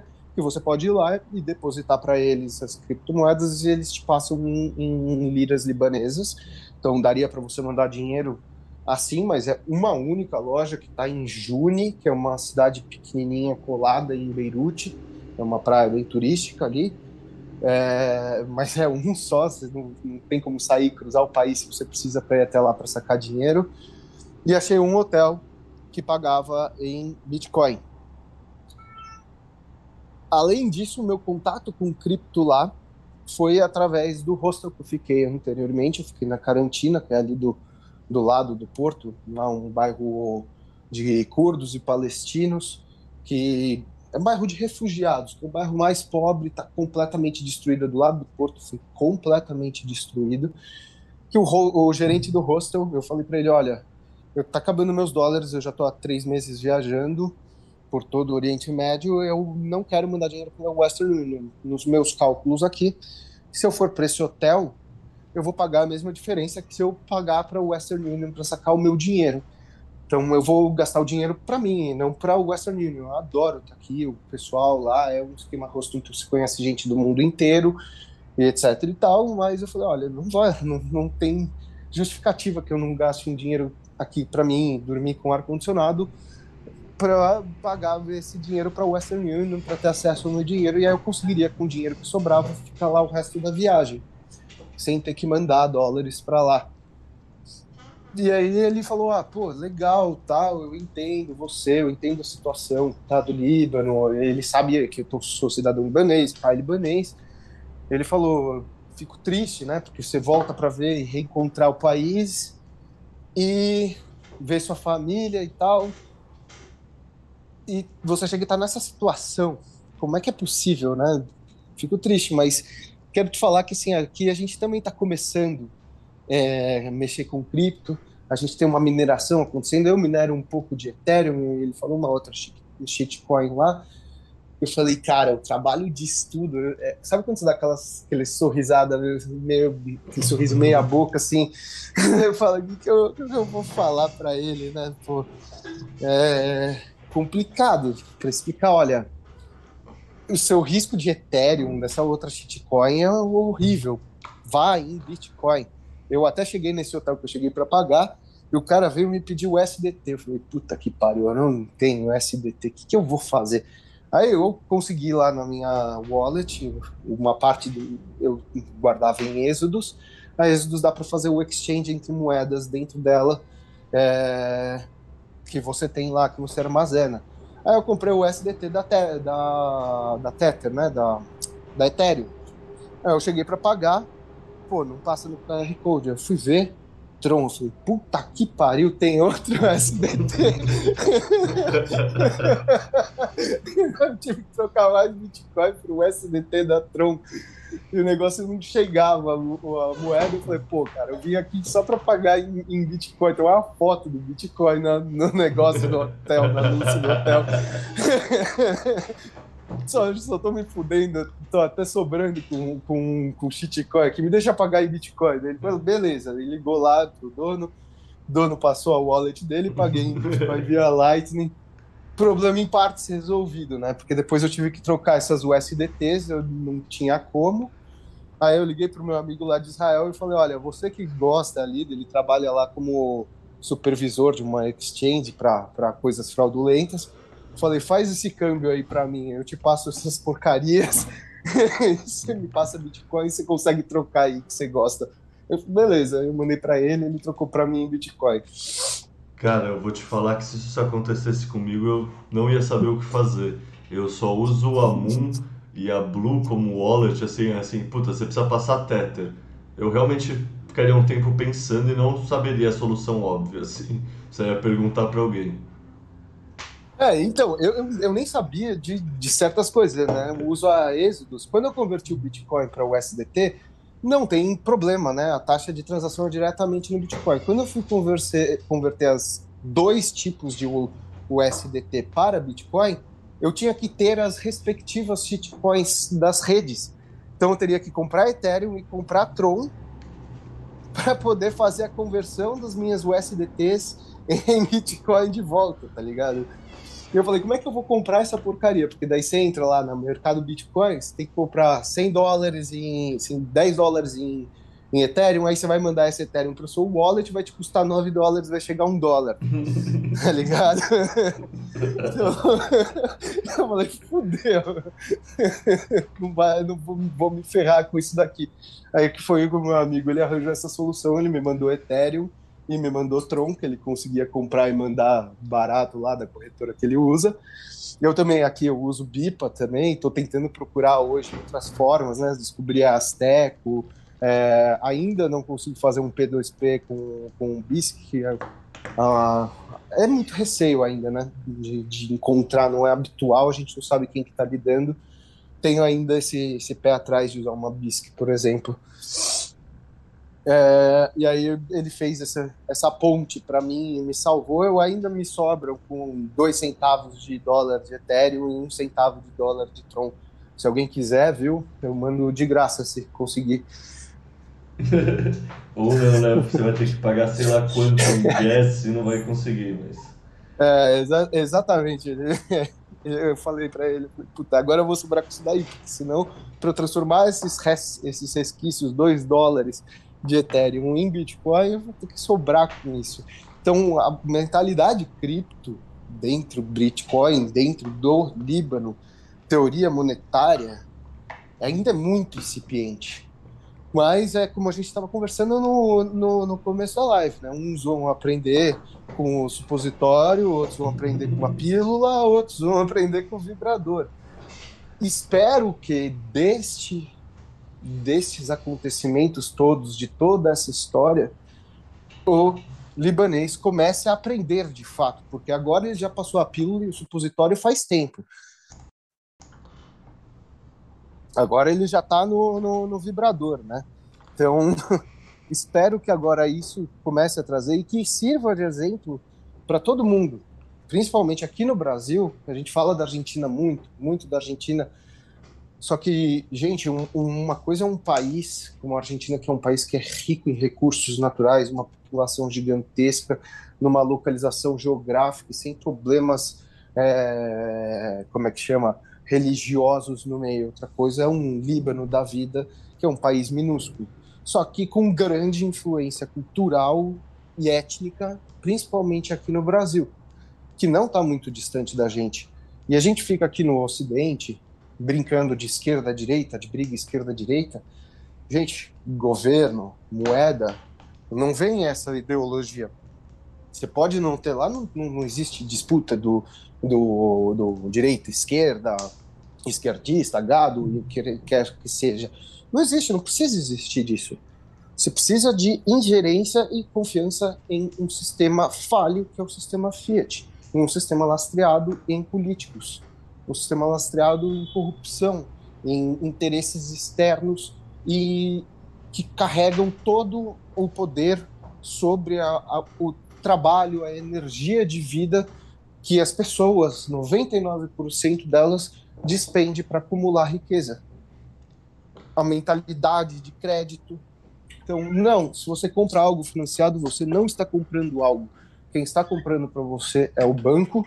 E se você não encerrar logo o pagamento que você deve para ele do que ele comprou para você, ele vai tomar o que é seu.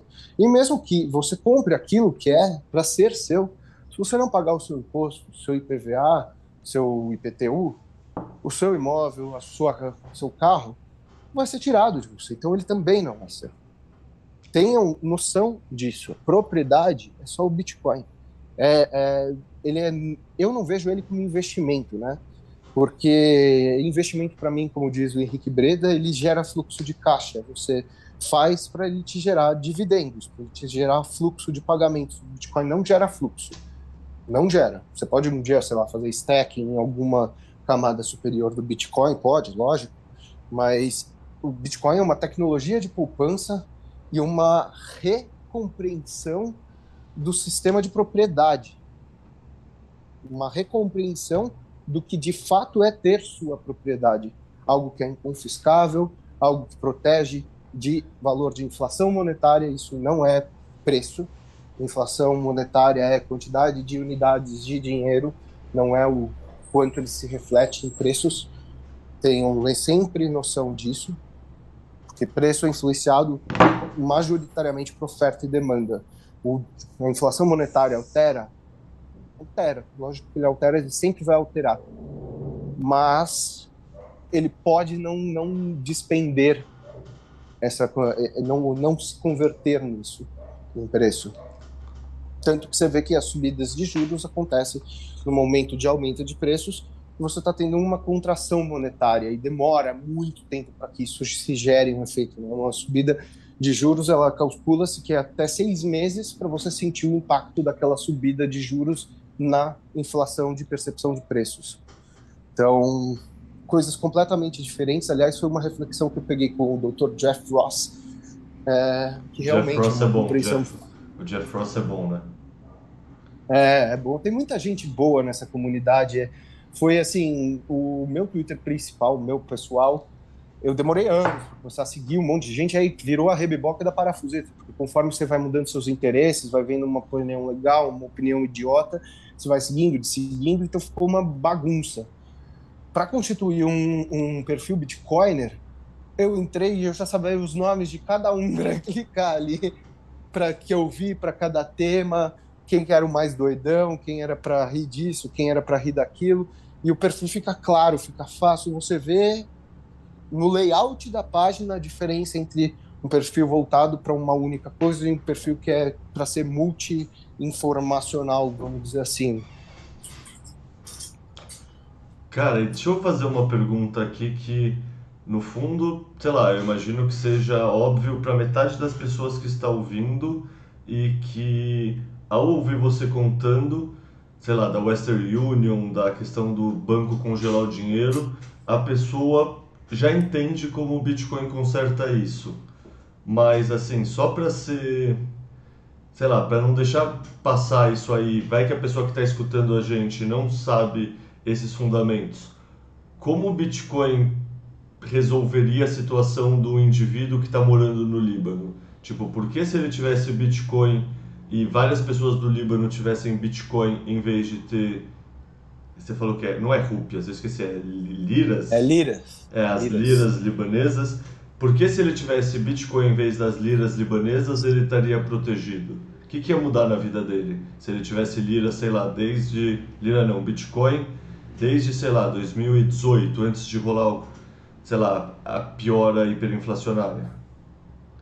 Uh, vamos lá, tem vários aspectos do porquê isso seria bom. Primeiro, quando você fala de confisco, isso jamais estaria acontecendo. Então, não só cidadãos, como as instituições, como eu falei, os seguros ele, e restaurantes e etc., eles conseguiriam ter acesso a um fluxo de capital que hoje está interrompido. Você planeja seus negócios com baseado numa entrada, num fluxo de capital. Então, vamos dizer assim, você pega que data de vai entrar o dinheiro, que data que vai sair, e você vai saber em que data certinha você vai estar no negativo, que data você vai estar no positivo, quanto que você tem que poupar para quando você estiver no negativo, você ter aquele caixa garantido e poder pagar o funcionamento da sua vida ou da sua, do seu negócio.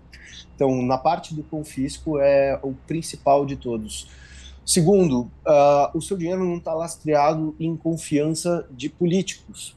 Então, falando para o cidadão, falando pro, também para os negócios, uh, o mundo hoje ele é comercializado em dólar o Bitcoin hoje ele é precificado em dólar principal.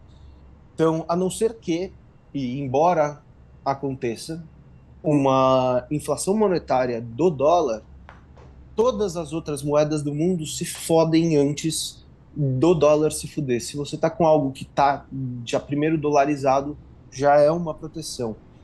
A parte dessa primeira camada bem superficial, que é estar dolarizado, né, a cotação dele, ele por si só é uma proteção de inflação monetária, porque, gente, vocês sabem, um bloco a cada 10 minutos, a cada halving cai pela metade o número de bitcoins minerados, e a cada duas semanas você tem um ajuste de dificuldade que compensa caso haja uma disfuncionalidade na rede.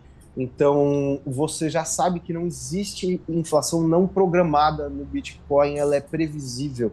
Então, ela por si só, já face ao dólar, que já é uma barreira, face a uma moeda de um país disfuncional, já é uma segunda camada de proteção. Então, você passa pelo confisco, você passa pela política monetária que está sendo, você foge em partes de manipulações de juros, que é a manipulação do preço do dinheiro, que incentiva ou desincentiva. E quando você tem uma estrutura de um país que é dependente de fluxo de capital estrangeiro para dentro, então, seja pela diáspora, seja pelos investimentos de, de, de shakes e etc., interessados em guardar o seu dinheiro lá, e seja pelo turismo, que são pessoas que vão de fora para ir para as praias maravilhosas, pegar as festas maravilhosas, fazer trilhas na montanha, aproveitar uma comida incrível, um povo super hospitaleiro, você consegue pro proteger o país de uma rede corrupta que suga através de intermediários a riqueza que o resto do, dos libaneses no mundo está produzindo e mandando, que o resto das pessoas no mundo está produzindo e mandando para aquele país. Então, o seu país, os cidadãos de um país ficam protegidos até do acesso a esse capital de fora, não só o fluxo interno entre eles, o fluxo em relação externo e a política monetária de uma moeda bosta em comparação às outras moedas fiat. No tangente, no tangente a psique, a, a uma, uma questão cultural, você aprende que a única coisa que te faz crescer e te faz enriquecer é ser produtivo, é resolver problemas para os outros, para si e para a sociedade. E a única coisa que te faz investir para se tornar melhor é o que você poupa desse trabalho que te gera riqueza. Então, você para de viver numa mentalidade artificial em que você vive tendo acesso a tudo, em que você consome tudo, mas nada é seu. Nada é seu. Às vezes nem seu corpo, né? Porque visto que foi o que aconteceu na pandemia, nem seu corpo. É. Acho que seria isso. E eles já avisaram, né? No final a gente não vai ter nada e a gente vai ser feliz. É, é, o, é o plano, é o plano, a gente não ter nada. Exatamente, é, é, economia colaborativa. Sua casa vai ser compartilhada com quem a gente quer, sua mulher com quem a gente quer, seu marido, seu filho. Não vai ser você que vai educar, quem vai ser que vai educar vamos ser nós. Uma coisa que eu acho engraçada desse pensamento é assim: é, se você não vai ter nada e eu não vou ter nada, quem vai ter as coisas?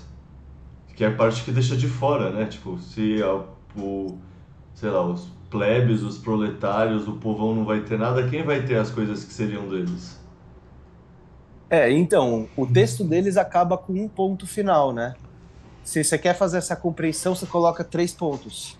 Dois mais e você tem três pontos ao final, aí o texto está completo. é foda, né?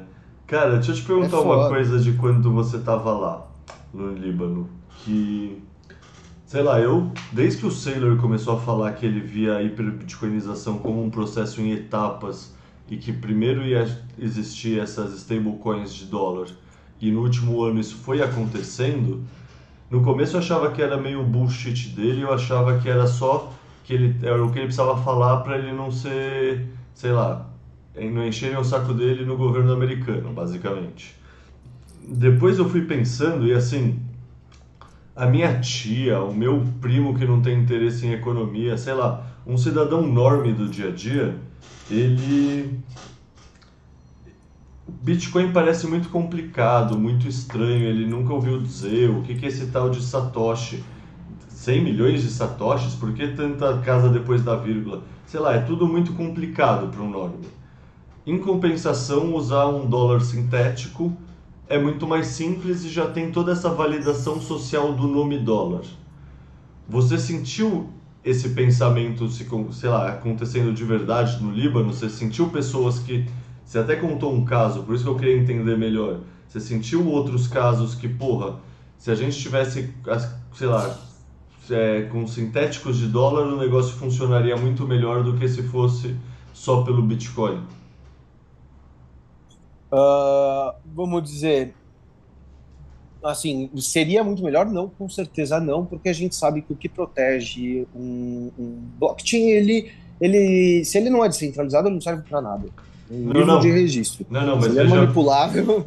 Não, não, mas veja bem, o ponto é primeiro entender se o dólar digital faz sentido, porque a segunda pergunta é o que você chegou agora é onde onde está construído esse dólar digital? Porque no fundo tem uns protocolos novos que estão nascendo que eu acho que chama TAR então, o nome. O que eu acho. Diga, diga.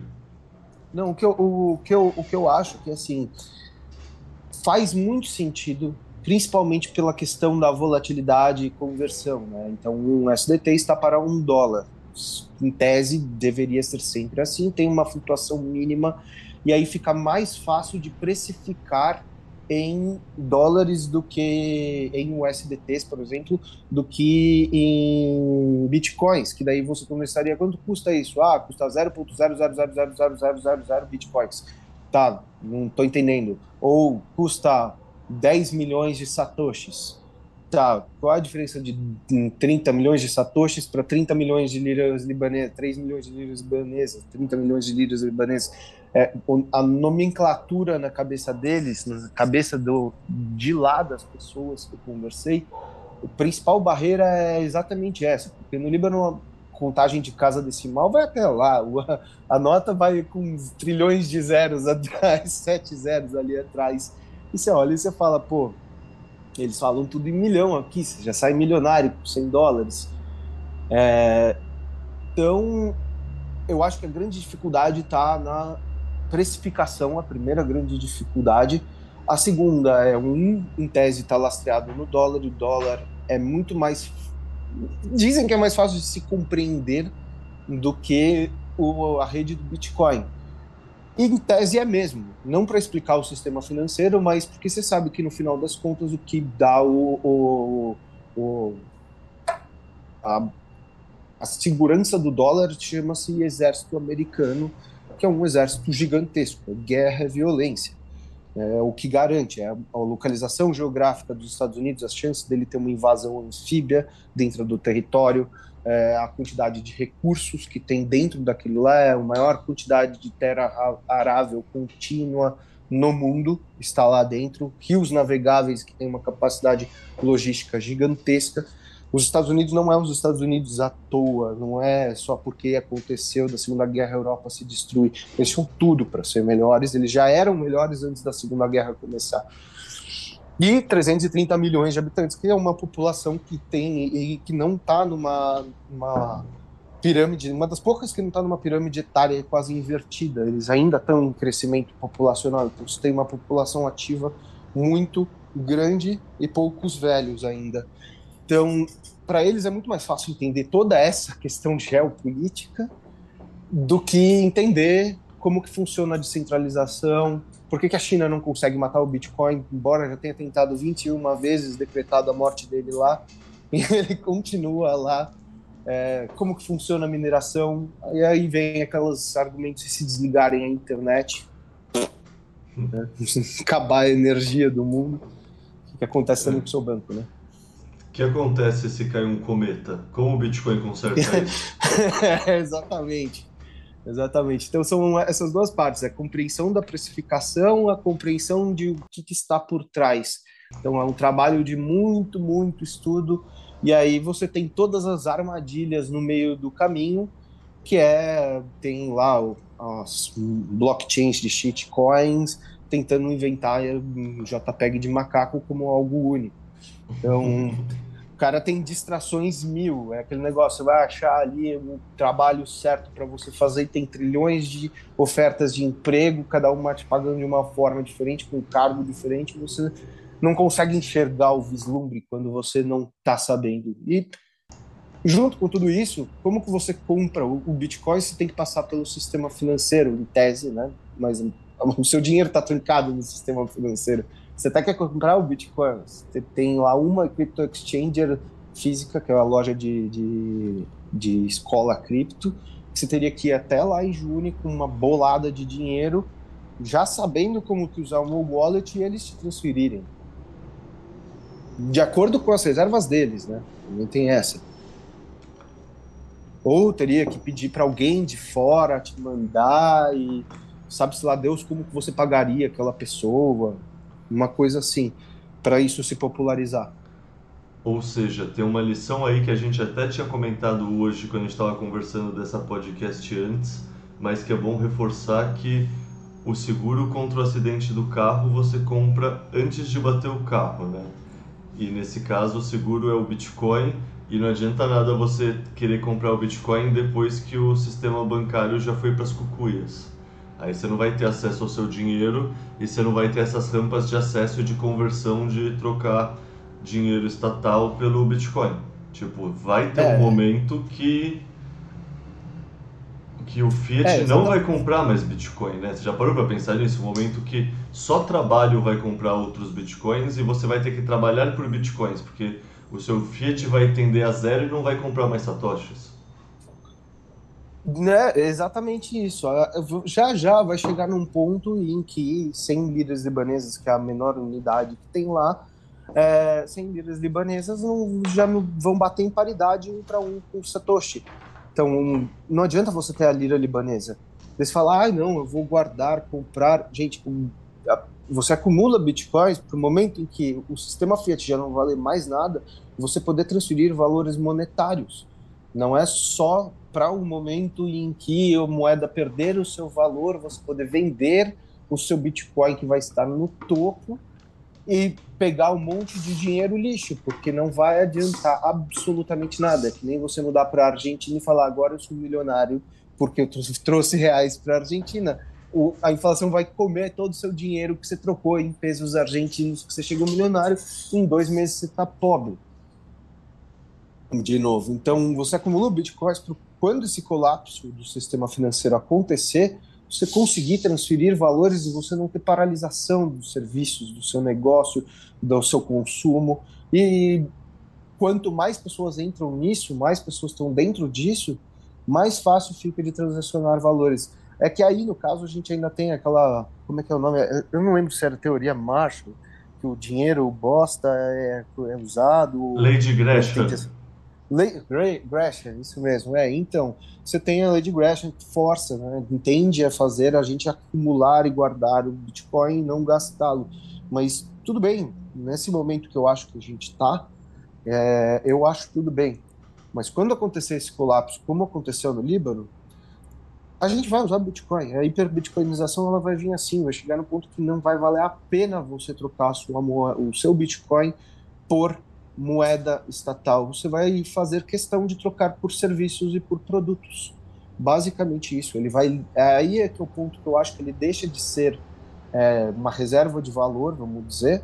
Né? Eu, eu, eu entendo que hoje ele está num, numa nascente de aprendizado, um ponto ele vai atingir como reserva de valor, e aí ele aí vai convergir para se tornar de fato uma moeda, como já não mais precisar de uma reserva de valor, mas uma moeda com tecnologia de poupança, que é algo que morreu quando você usa um sistema fiat que é, tem metas de inflação.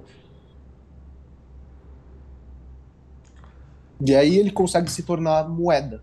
E aí é, é, foi isso que eu vi, pelo menos, no Líbano. Eu paguei o hotel, eu olhei e falei, tá, estamos na baixa aqui do Bitcoin, bateu acho que 18 mil, 7 mil, não sei quando eu paguei, eu falei, puta, tô pagando aqui né, o hotel com, com a baixa da baixa da baixa do Bitcoin. Porque eu tô, tô sem dinheiro, vou ficar sem comer. eu, eu sei que aqui aceito Bitcoin no restaurante, eu não sei se eu vou conseguir pagar no mercado, eu não sei se eu vou conseguir pagar para comprar alguma coisa. Então eu vou usar a porra do Bitcoin. É melhor pagar isso aqui, ter essa perda e depois você compor, até mesmo para através do uso, né, a gente consegue ensinar. Então, quando eu paguei no gerente do hotel lá o Bitcoin, que ele ficou assim, atordoado, porque ficou aquele negócio de três QR Codes, o SDT da Tron, o SDT do não sei o quê, eu falei, olha, isso daqui é de outra rede. Ele falou, como assim, não é o SDT, esse negocinho, esse QR Code? Eu, não, é outra rede, isso é Tron, que me falou agora era Ethereum. É, e quando eu paguei em Bitcoin, o pagamento chegou rápido, eu paguei. Ele ligou para o dono, e aí, ele pagou? Ah, já caiu aqui. Ficou maravilhado. Ele ficou maravilhado. Então, às vezes, você dá essa cara bater em uma determinada circunstância, é um jeito de você instigar as pessoas, principalmente nessa situação, a aprenderem. Você vê a transação e acontecer que houve aquela transação monetária, porque muito do que se pergunta, do que eu vejo de dúvidas, como é que eu vou garantir que o dinheiro vai chegar lá? Você também não vai garantir o Pix, né? Mas como está mais um sistema que você conhece, você confia de que vai chegar. Veja acontecendo com seus olhos. Tem que ter, da mesma forma que tem os primeiros bitcoiners, o Michael Saylor é um desbravador que futuramente vai ser torturado para ver se acham os bitcoins dele, como teve o, o McPhee lá também, que foi caçado. Vai ter os primeiros que tem que dar o cara, a cara a tapa. Então, melhor que você dê a cara a tapa numa circunstância dessa do que na situação do McPhee. Eu, pelo menos eu vejo assim, né? Se quer participar da comunidade cripto e etc. É. Se quer participar da comunidade cripto, da, da hiperbitcoinização, da, da, da expansão do Bitcoin. É assim que você instiga. E é mostrando assim, olha, essa rede USDT, isso, isso, aquilo, dá problema aqui, problema ali. Paga no Bitcoin na Lightning. Olha que rápido. Instantâneo. É, a Lightning é maravilhosa, cara. Lightning, eu lembro quando eu usei a primeira vez ano passado lá em El Salvador, foi muito. Não sei, é muito prático, tá ligado? É muito rápido. Eu voltei de El Salvador pro Brasil e eu me senti, sei lá, voltando para as cavernas, assim. E, tipo, aqui a gente já é muito mais avançado do que na Europa e do que nos Estados Unidos. Tipo, o Pix, o pessoal tira sarro do Guedes, que o, que, ele, que o Guedes fala que o Pix é bom. Mas, assim, se você considerasse a parte estatal e a parte centralizada e a parte pode ter censura e pode ser um plano Collor, você pensar só na eficiência, porra, o Paulo Guedes não está errado de falar que o Pix é muito melhor que o sistema americano ou o sistema europeu. E mesmo assim, a experiência de você puxar uma carteira, passar outra, pagar o QR Code que a pessoa gerou, invoice, etc., cara, é tão prático, é tão simples. Você, sabe, você vai para outro país, você não precisa se preocupar em converter dinheiro. É maravilhoso. É, mas é, é o que eu estava discutindo com um amigo meu, que ele estava falando do da a, a merge, né, da, da Ethereum, que iria para o pós.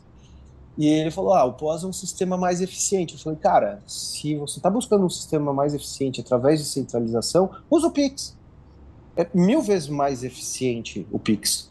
É mil vezes você tem, na pior das hipóteses, você está vendo a cara da pessoa ali Agora, o, o Ethereum pode ser uma proxy de governo através, eh, através do pós. Centralização gera, de fato, em, em muitos aspectos, uma maior eficiência. Então, na rede do Bitcoin, você não está só buscando a centralização, tanto que a, a, a, a Lightning está numa camada superior, ela não está na blockchain principal. No Bitcoin, você está procurando segurança, primeiro de tudo. A eficiência ela vem conforme a rede cresce de uma forma sustentável. Ela não vem num tocar numa assinatura de caneta. Se você quer assinatura de caneta, você não precisa dar dinheiro para o Vitalik. Você continua no sistema que a gente já está, no sistema Fiat. É, no fundo, planilhas de Excel são coisas centralizadas que permitem organizar, né? Tipo, a questão é como você cria um banco de dados descentralizado que entra em acordo. É, Exatamente.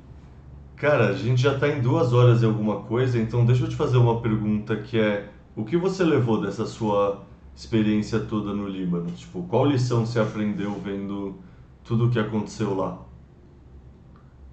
Cara, é, é que assim, é, é muito complicado, né? As coisas, você às vezes não tem aquele, aquele gatilho né, específico eu já era Bitcoiner, eu já converto todo o meu patrimônio em Bitcoin, olho, nem, nem tem muito interesse nos, nos projetos e outros projetos, não sei que venha trabalhar com os projetos de, de, de rede blockchain, mas aí seria o famoso minerar fiat para comprar Bitcoin. É... Mas é uma coisa que eu achava que estava muito distante e que a gente fica preocupado nessa do ai, direita, esquerda, e se for fulano eleito, ciclano eleito, ah, mas um é pior que o. É muito próximo, é tudo muito próximo. E aí, quando eu voltei de viagem, começa a eclodir lá guerra na Ucrânia, é, inflação bombando, preço do gás bombando na Alemanha. E aí você olha e você fala, tá, os primeiros dados já começaram a cair. O Líbano, a Venezuela, a Argentina. Quais são os próximos? Aí você olha, você, vai, você consegue elencar por fragilidades. Na Europa dá para facilmente identificar por fragilidades. Grécia, Itália, Espanha, Portugal. São os primeiros dados é, dominós que estão caindo ali. Isso vai chegar aqui, provavelmente aqui na América do Sul, se Deus quiser, né? Tomara, o Brasil vai ser o último a ser, mas vai acontecer aqui. Então, você olha regionalmente e aí você olha globalmente, os dominós estão caindo. Na Ásia já está caindo para todos os países e todos eventualmente vão chegar nesse colapso financeiro da moeda, como aconteceu do Líbano. A moeda mais forte entre todas vai ser a última, mas ela vai chegar. É uma questão de tempo. A gente está numa mudança de paradigma geopolítico, como você mesmo disse outro dia, a Realpolitik, ela não permite um sistema globalizado de forma pacífica e isso também previne é, a integração de moedas. Então, é provável que você comece a criar novas formas ou clusters de, de, de moedas, shitcoins entre estados para o seu próprio grupinho internegociar, e aí tem que achar uma comum que sabe-se lá Deus qual que vai ser. É, dizem as más línguas lá que aquele eixo China e Rússia está tentando fazer uma baseado em dólar, trazendo todos os BRICS né, e outros países aliados e parceiros e compreensivos, no qual diminuiria a dependência do dólar, e ficaria Estados Unidos, Europa e aliados da Ásia, Coreia do Sul, Japão, Austrália, é, mais voltados ao dólar, e o resto do mundo poderia usar um outro sistema não SWIFT de pagamentos. Então, o colapso está acontecendo. Vocês vão fazendo todos os malabarismos possíveis. É, a questão é, o malabarismo pode até fazer esse sistema se perpetuar, mas cada vez que ele se perpetua, ele vai sendo mais frágil. Então, ele já era frágil durante o padrão ouro, mas com o crescimento das moedas estatais, as moedas de papel, que ainda lastreadas em ouro, conseguiram colapsar e conseguiram gerar duas guerras mundiais. Aí você tem a rebiboca da parafuseta 1, que é o Bretton Woods, fim do padrão ouro. Esse padrão pode estar chegando no fim agora, esse padrão dólar, etc, etc. E tal. Eu digo agora, pode ser uma década, tá? As relações internacionais elas demoram cada é aquele filme da, da, do Interestelar, cada minuto aqui são sete anos na Terra. Relações internacionais, relações entre governos, eles funcionam mais ou menos nessa temporalidade. Então, pode ser que aconteça esse colapso e aí a gente tem um novo cluster. Esse cluster vai sobreviver menos do que o sistema anterior e ele vai sobreviver menos. E por mais que ele sobreviva e vá se reinventando e sobrevivendo cada vez menos, você cidadão o seu negócio não pode estar dependente disso. Precisa ter uma válvula. Antes a gente não tinha essa válvula. Aí o senhor grande CEO do Bitcoin, Satoshi Nakamoto, que até agora não se pronunciou da queda da cotação, depois que o Fed levantou as taxas de juros, aumentou as taxas de juros. É um irresponsável, é um irresponsável é, esse nosso CEO. É. Como, é, como é que a gente, a gente deixa para alguém tão omisso, né? É. é, então, é melhor, é bom que você tenha, porque você não sabe como. Quer dizer, você, você não sabe. A gente sabe que no final, com todas essas cagadas do sistema Legacy fazendo essa ciclicalidade cada vez mais curta da sobrevivência dele, você pode pegar até por grandes crises, né? Grande crise de 80, que foi depois só culminar na grande crise de foi 2008, agora passou 14 anos, a gente já está numa puta grande crise. Da próxima provavelmente vai ser 7, depois 3,5. É, a lei de Moore no, aplicada às crises do sistema Fiat. A lei de Moore, né? Eu falei o nome certo, não lembro direito se é Moore. É Moore, né? Que os chips vão evoluindo. Ah, sim, sim, lei de, lei de Moore. Puta, agora você me deixou na dúvida, mas acho que é. Deixa eu olhar aqui, eu tenho isso num gráfico, mas acho que é lei de Moore, sim, lei de Moore velocidade exponencial do crescimento dos chips. É, exatamente, da capacidade de processamento dos chips. É a mesma coisa, só que ao contrário para o fim do sistema legacy. Ou seja, a sua conclusão final de toda essa viagem no Bitcoins e no Líbano, aliás, você pode, pode poderia ser traduzida para compre Bitcoin e Bitcoin é esperança. Concorda? Compre Bitcoin. Seu guarda-chuva tem que ser comprado em dia de sol. O bote salva-vidas tem que estar no armário antes da enchente. Quanto mais você aprender, melhor a usar todas as tecnologias, a observar outras funcionalidades. Quanto mais você tenta e se instiga a aprender sobre a rede, você vai descobrindo o quanto o mundo pode ser colaborativo e descentralizado e baseado em confiança, a sua mentalidade vai mudar e você vai parar de apontar dedos e, de fato, esses dedos vão precisar parar de ser menos apontados. Então, a culpa é do governo, a culpa é do governo. Não, você já está se desvinculando desse sistema em que o governo vai ter a propriedade sobre você. Aí outros aspectos da sua vida, você quer comprar uma vaca e pôr no seu apartamento, você ter segurança de carne, fique à vontade se planeja ou ache alguém que vai te vender antes que isso aconteça, é, quer planejar sua cidadela, sua ilha, já ir construindo também seu, seu bunker para futuros autoritários que vai ser a última esperneada, né? Quando acaba todos os recursos de enganação e de maquiagem, É, é que nem aquele maluco que bate na mulher. Quando ele já não consegue mais fazer um, um, uma pressão psicológica, ele parte para ignorância.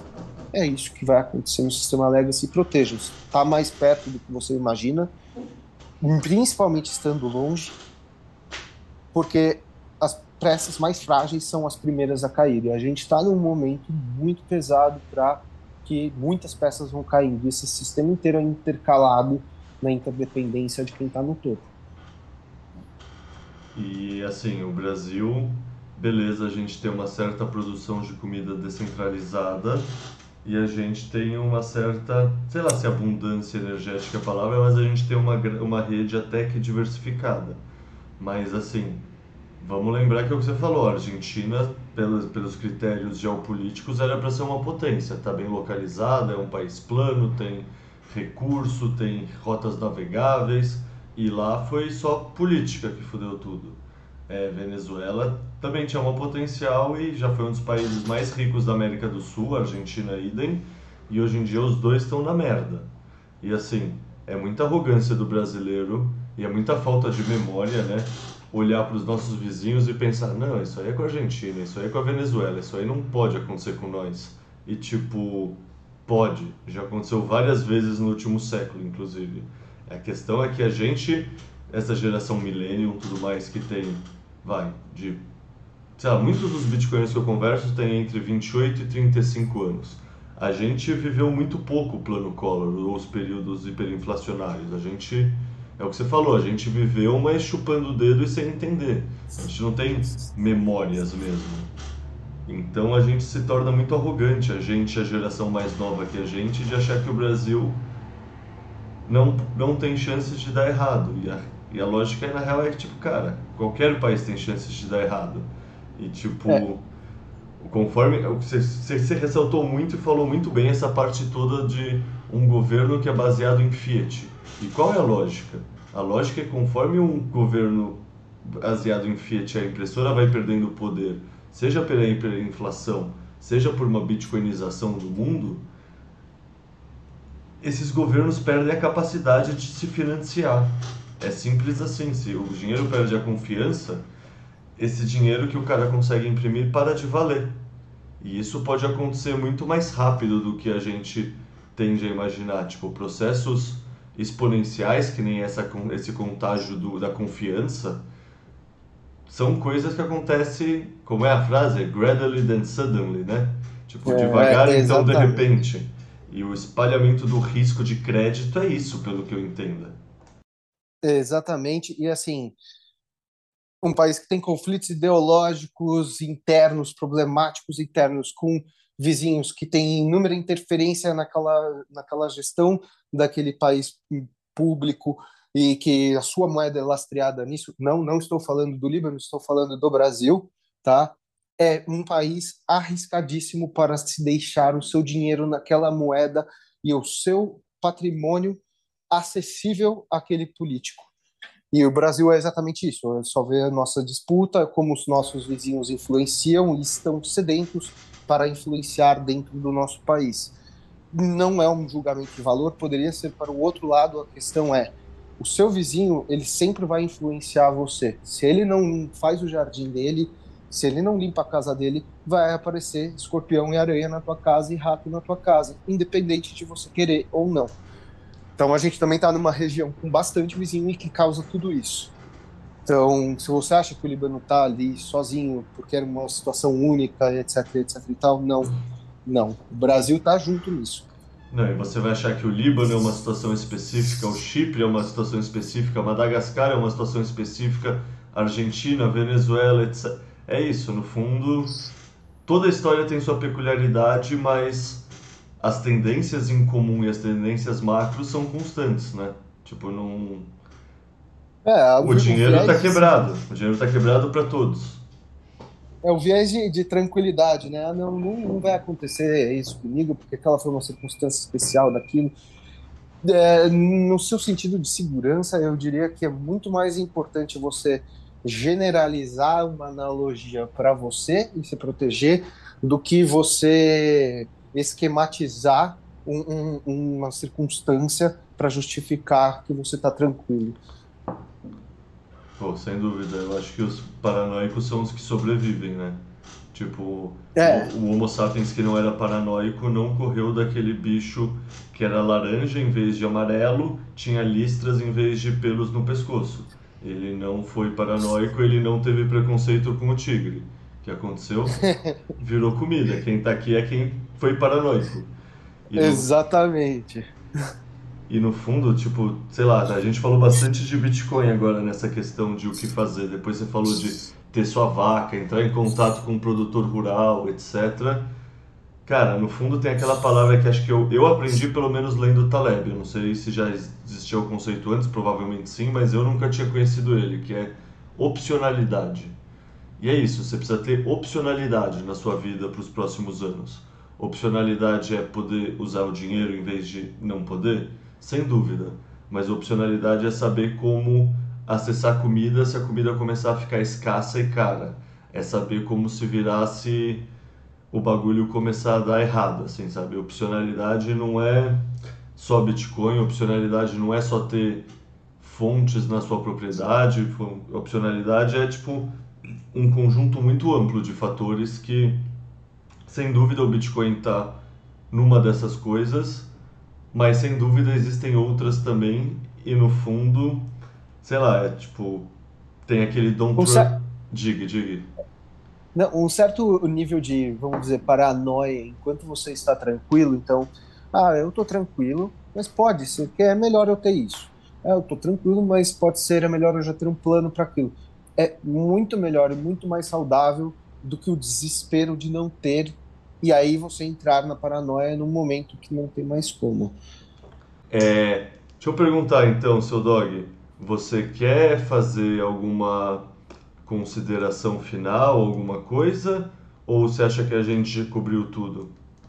Olha, por mim eu acho que a gente cobriu tudo. É, vou estar disposto, disponível no, no perfil lá do Twitter para quem ficar com alguma dúvida específica que eu não tenha coberto ou que tenha alguma coisa que queira acrescentar é, que ache interessante, até mesmo para a gente depois poder ter uma nova conversa conforme a situação se desenrola, porque está se desenrolando cada vez mais rápido, né, lá no Líbano.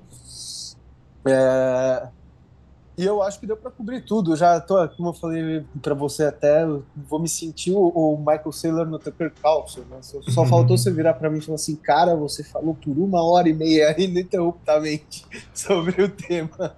É, Pô, só mas, faltou essa parte. Mas falando bem, é. que fale duas horas. É, o objetivo daqui é extrair o máximo dos convidados, eu acho que rolou. E espero ter dado insights, é, enriquecido a vida do, do público, dos bitcoinheiros que vão ouvir esse podcast. E espero agora começar a contribuir mais para a comunidade, adentrar mais aí dentro da comunidade, até para aprender tanta gente com bastante qualidade, que eu ouço muito em muitos podcasts, em muitos programas, mas que eu sempre me reservei a não interagir muito no Twitter, não entrar naquele, naquela loucura de sair em brigas né, que acontece lá dentro do Twitter. Mas espero agora participar, contribuir um pouco mais. Espero ter enriquecido a vida das pessoas, ter trazido conhecimento também, a parte do Bitcoin, sobre perspectivas, mentalidade e história também. História principalmente, e que tenham conhecido e entendido um pouco da situação do país. E podem visitar, viu? Apesar dos pesares, é, já cheguem com uma expectativa baixa, mas se em algum momento melhorar a situação, saibam que vocês vão ter um país maravilhoso lá para vocês conhecerem, com muitas coisas por fazer. Bom, demorou então, Dog. É, aquele abraço e a gente se fala, beleza? A gente se fala, obrigado, Caião. É, boa noite e sempre que quiser pode me convidar aqui até para outros bate-papos. Vou adorar participar sempre do podcast. Falou, abraço. Abraço. E para acabar esse podcast, eu pensei em colocar uma música que tem muito a ver com esse finalzinho que a gente estava falando sobre manter a paranoia.